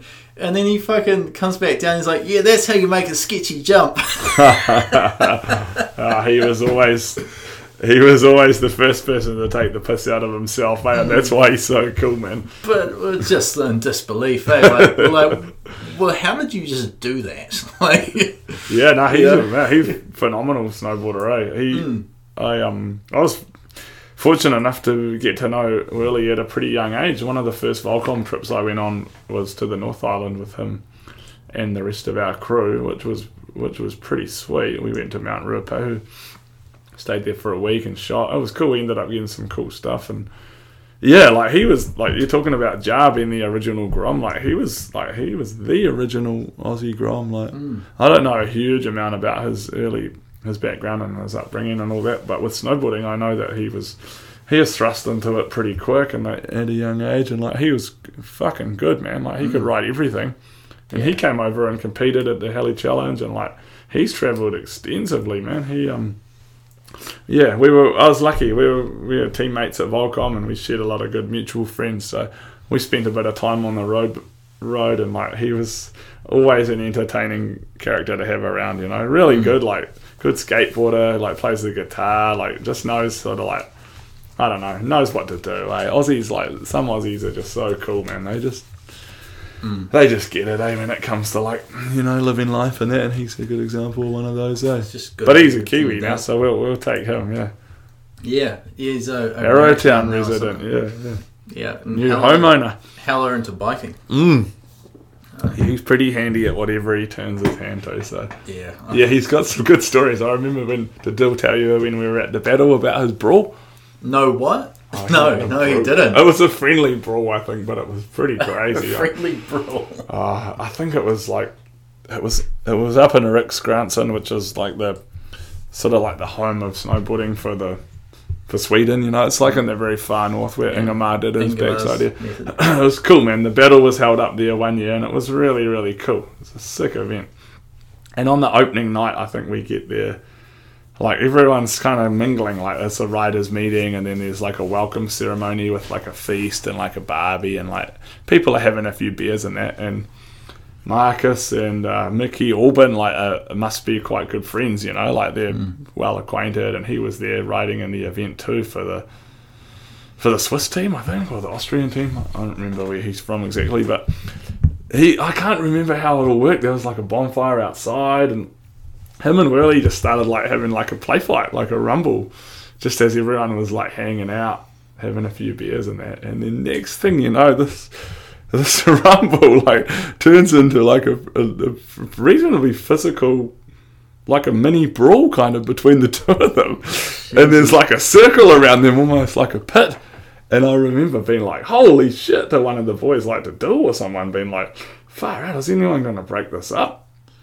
And um, it kind of just played out because they're good mates, and they were, it was a good even mm. kind of scrap. And I was like, damn, Whirly's got him. And then it was like vice versa. And pretty gnarly. And then I just remember him like coming up once it kind of diffused after people were like, all right, all right, all right. They both like stood up and like, they were like, he was bleeding like profusely from like both nostrils. He had like mm. a cut eye, I think, and like I was like, holy shit, this is my first day at the battle and there's been like a full on brawl it's straight an actual battle. yeah yeah a full battle. So yeah, that was it was pretty cool. And then he woke up the next day and like just went and ripped the course, so that's just what you did back then. Holy shit, Marcus. mm. oh We're close to wrapping this up. Um, our I T tech wanted me to ask this one. So, what's snowboarding done for you? Oh, your I T tech knows how to ask the real hard questions. Yeah, eh, yeah. She? He, she. Um, what's it done for me, man? It's done everything. I would say. I would. I can't even really imagine my life eh, if I if I hadn't had pursued and followed my dream of becoming a professional snowboarder. It's um it's certainly helped me travel the world extensively, which is something that I'm eternally grateful for.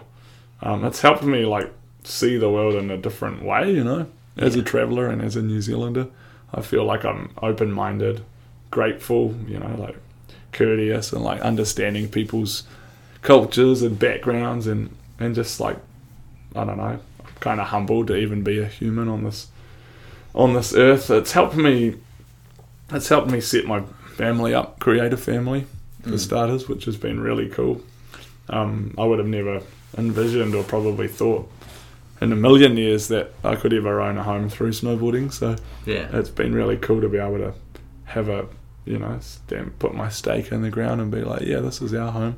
mm. This is what snowboarding's brought us, and like it's come through a lot of hard work and, you know, some trials, tribulations and that, but it's it's been good. It's probably just taught me um, just to be to be a good person, to be a good human being, you know.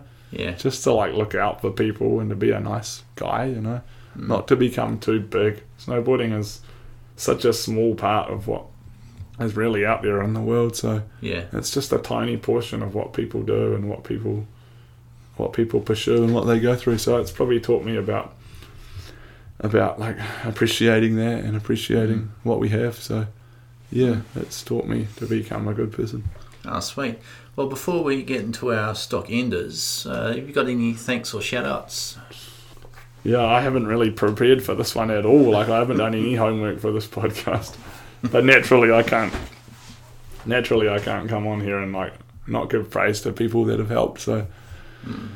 Um, you know, like there's so many people to thank. I wouldn't even really know where to start, to be honest. Like my parents would, would be at the top of the list because of the the lifestyle and the upbringing that they created for me with what I had when I was a youngster, and like even moving to Wanaka to to pursue his career at the school, like it enabled me to live this outdoor lifestyle mm-hmm. now, which is now something I've passed down to my kids. So I'm very grateful for that. I'm thankful for both of my siblings, you know, for their support as well, which has been cool, you know, like it's been cool to be able to be a part of a family and to have that that sort of support from both of your siblings as to what you were doing, you know. Yeah. It wasn't your typical route to take as a as a as a youngster coming out of Wanaka, like, you know, professional snowboarding. No one was really looking at trying to achieve it, so mm. something I probably took a bit of a risk in like wanting to do, but you know, it's it's kind of paid off, which is cool. Mm. Um, so many people from the early days of when I snowboarded, like, I don't even know where to start. Like, I hitched a ride with so many people that stopped and gave me a ride, or people that gave me time. Mm. And I slept on a lot of couches over the years, you know, being, yeah. a, being a transient traveller, and, like, people that have hooked me up with anything, advice, mm. a lift pass, a, a ride, a beer. Mm. It's like, yeah, all of those people, eh? Like, um... people in the U S, people in Japan, mm. people in Canada and Aussie. So many people have helped me all throughout, like all of my sponsors that I had through my career, even from when I was a youngster, you know, starting at the Woodhouse, all that crew that that sort of showed me the way without even really knowing it. They were like, yeah. this is how you do it. And I was so young, I didn't really know the full spectrum of how, how to work life and snowboarding back then. Mm. So yeah, all that all that Bird and crew back in New Zealand, like they really kicked things off, and then over to Volcom in Australia and then into the U S, like all that crew, they were so welcoming as a as an athlete and as a team rider, and then moving on to like with D V S uh, and then Monster Energy as well. Also very helpful. Electric I rode for, and then Cadrona and that have also been really, really good. Mm. And you're still riding for Cadrona now? I am, yeah. I Man. just drove through town then to get something to eat, and I saw my image plastered on their bloody shop window, so it makes me feel even more humbled, eh? Sweet. Um, all of those people, eh, that have helped me, like my wife, she supported me in what it, what I'm, you know, what I've chosen to do with my career. Mm. Um, they, my kids, you know, they probably look at me like I'm a bit crazy, but hopefully they understand one day that I've tried to support them and provide for them. Mm. Um, so many people overseas, like, it's hard to get into names exactly, but I'm sure most of those guys and girls know who they are. Hopefully. A lot of filmers, a lot of photographers, a lot of good friends, people that I've been fortunate enough to make connections with, people that helped me, and then hopefully in return I've been able to help them back. Mm. Um, and then just, yeah, I think I probably covered most of them, but I don't know. I'm just doing, I'm just very grateful for the life that snowboarding's created, so... If I can ever repay anyone that's listening that has helped me, come out to New Zealand and you can sleep on the couch. All right, well, uh, it's time for Stock Enders. Um, talk as long as you want about each thing. It's totally fine. Right. uh, favourite rider? Favourite snowboarder? Yep. Ever? Ever, yep. Whoa. Um. Oh... Yeah, we come out swinging with the hard ones, eh? Shit, do you ever? I thought we were wrapping this thing up. um, oh, hard to know, man. Terrier probably jumps out as the first initial snowboarder who is, like, favourite snowboarder. Yeah. Um, Gigi would be a close second. Um, oh, Terrier, Gigi, Greg Kelly. Mm. Kind of hard to go past either of those three.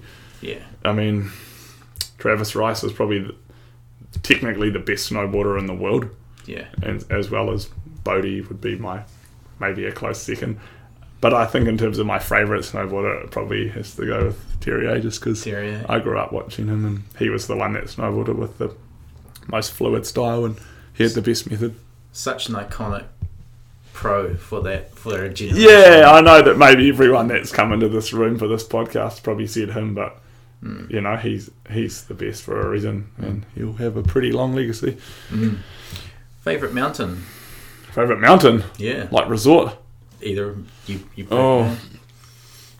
Well, we can go, we can go one resort, one backcountry if you want. Ah, oh, let's think. Far out. I, there's a lot of good mountains out there in the world. Far out. I've ridden a lot of them, eh? Mm.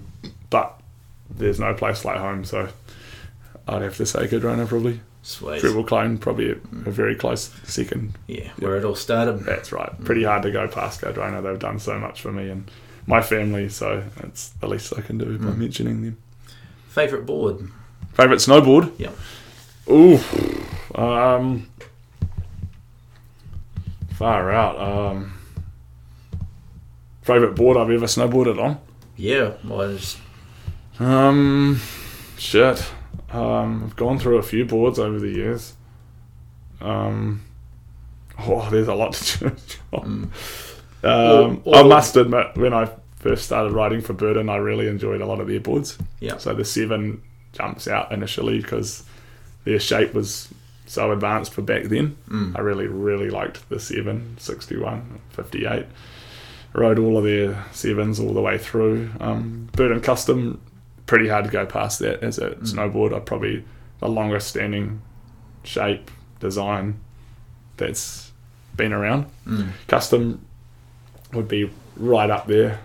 Um, shit, it's pretty hard. I've ridden a Vole's Asmo, the snowboard in Japan. That was really fun to snowboard on, even though it's not technically a snowboard, it's more of a no-board. Yeah. Really enjoyed that. Uh, in my later years, I've enjoyed riding some of the canoes, which have been good, and then naturally I can't go past riding some of the slashes. Um, mm. So it's hard to know if I have a favourite snowboard. Mm. Oh, um, dude, that's... The Burden Custom was the board that I probably snowboarded the most on throughout my early career, and that probably helped me develop into a better snowboarder. Mm. So the Burden Custom was probably a snowboard that I couldn't go past. Sweet. Yeah. Uh, favourite video part? Favourite video part? um, um, wow, wow, these are tough, man. Where does this end? Where does this list even end?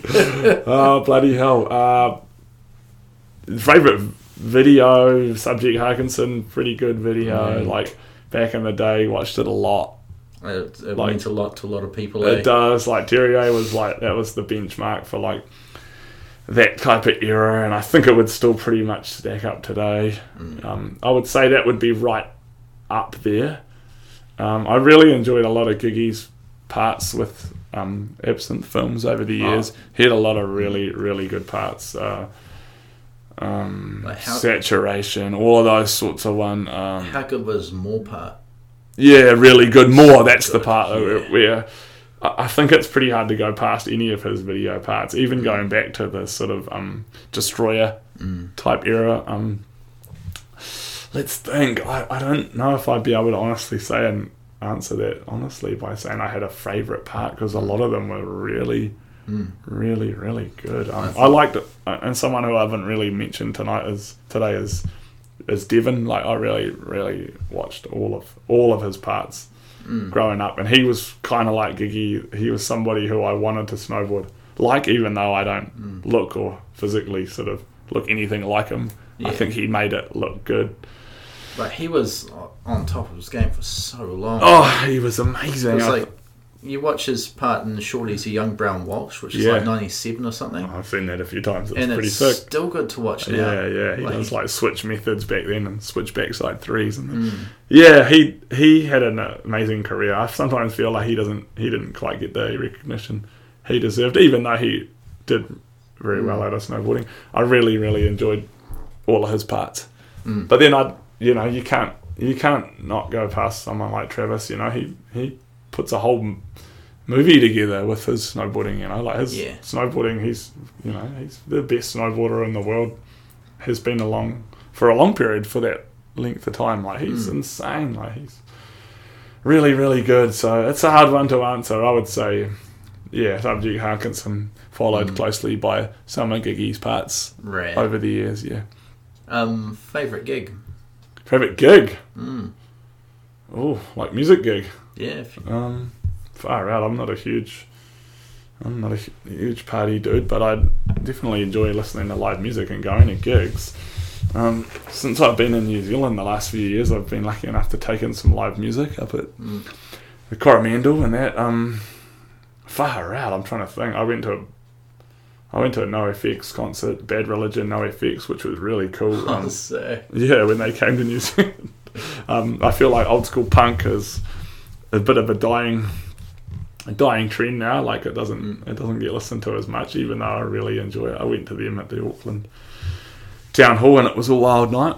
Nice. Super fun, pretty raw. Bit um, of nineties nostalgia then. Yeah, it was cool, man. Yeah. Other than that, I haven't had the opportunity to take in too much live music. Like I would love to, you know, see like Led Zepp, like Metallica, like all-time sort of classic mm. bands that don't tour to New Zealand. Um, and having said that, I think New Zealand is coming out with some amazing music at the moment. Mm. Obviously, it's hard to go past um, Shapeshifter with with um, Diggsy and Sam. Like they've mm. become quite good friends, and like went to them this summer. They kindly gave us some backstage passes to one of their gigs, and that was really fun. Oh, sweet! Um, every time they play. Oh, They're local, locally playing. It's nice to get along and support them. Went to them up the Cadrona Valley, and that was an awesome night. Right. Um, so hard to know how to, how to answer that one. Sorry, I do like live gigs. Uh, since we've had the kids, I haven't had the chance to, to get to them that much. Yeah. But I've been to a few punk shows before that, and, and like I said, some New Zealand music. Sometimes it's nice going to. Um, like who did we go to last year? We went to some stuff at the Corriglen Tavern. Marco Road was mm. one of them, and Shapeshifter. Um, yeah, all of that L A B kind of New Zealand yeah. music is quite cool. It's nice to listen to, have a couple of beers and get in the mood. So anything that's playing locally, I'm down for. Man. Yeah. Favourite city? Favourite city? Oh, far out. Man, I've lived in Wanaka for over thirty years. I don't even really go to the city. Sweet. I do go to cities when I travel because you have to fly into them. Mm. Um, let's think. Uh, I enjoy Dunedin because I've got some good friends there now, and the waves have always been kind to me. Mm. Um, I don't get there enough, which is the only thing, um, even though I was just there the other day for the cricket, which was a really good game, and we won and got to play some golf, which was cool. Mm. So I really like Dunedin. Um, I enjoy the waves there, going to the hydro surf shop and getting out, having a paddle when the surf's good. Mm. Um, over the uh, over the years that I've travelled, I've probably spent... Um, a large amount of my time in Sapporo, which is the northernmost city of Japan, and I really like it there. I'm mm. based out of there quite a bit. There's good ski fields there. It's accessible to get to um, as well. So I really like Sapporo. It's got a nice feel. It's the right size. It's always laden with powder, mm. snow. Um, but then Dunedin's just down the road for when the conditions are good. So mm. yeah, oh, sweet. Yeah. Uh, favorite board graphic.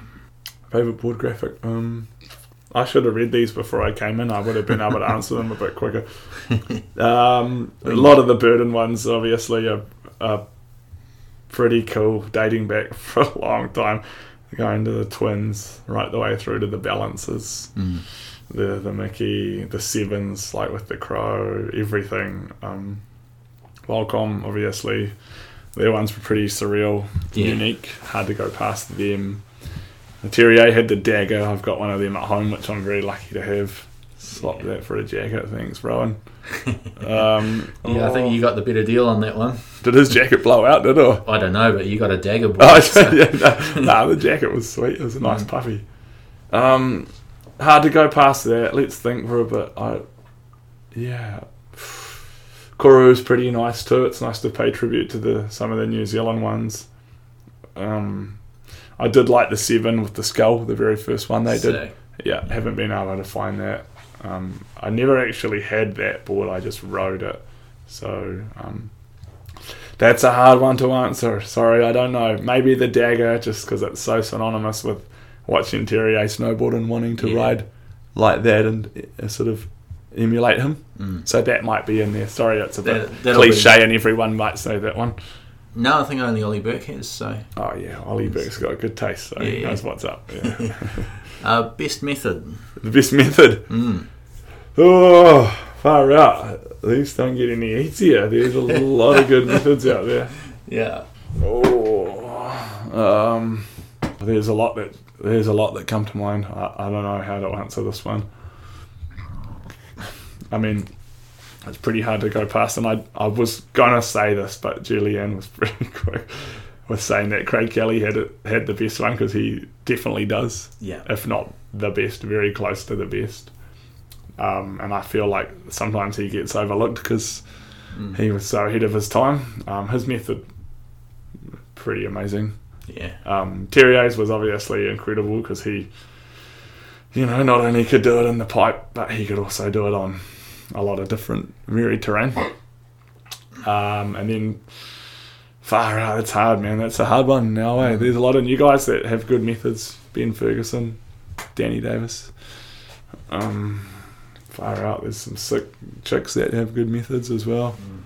Yeah, it's hard. That's a really hard one to answer, eh? Sorry, I mean, it's hard to not yeah. go past Terrier and Craig Kelly again, mm. um, purely because they... put their methods out there for the world to see. Nicholas Mueller had a v- very good method. I don't know if he's been selected as mm. as up there with the people that have uh, you've interviewed, but um, Sorry, that's hard to oh, no, narrow dude. that one down. I would say e- any of those five that I've just mentioned. Sweet. Sorry, that's and very broad. Final, final bonus question. Yes. What's the key to a good method? What's the key to a good method? Mm. Um, shit. You really do ask the hard questions, eh, don't you? um, shit, I have to think about this. There, there could be a lot of method, method uh, listening people out there that might critique this. Mm. Um, I think it's about... Oh, that's hard. There's a lot. There's a lot. Um, you've obviously got to... It's got to be. It's got to be kicked out. You know, you got to kick it out with that back leg. Um, it depends on where you grab, in front of the binding, behind the binding. So those are very important ones. The right arm probably has to be extended somewhat, I'd say. Um, and then the takeoff's pretty key. You've got to pop. You've got to pop it. You can't just float. I mean, you can float a nice method, but it's nice to have some. It's nice to have a bit of uh, twang and pop in it. So, I would say key to the good method is the poke out. You got to. You've got to. It's in the tweak.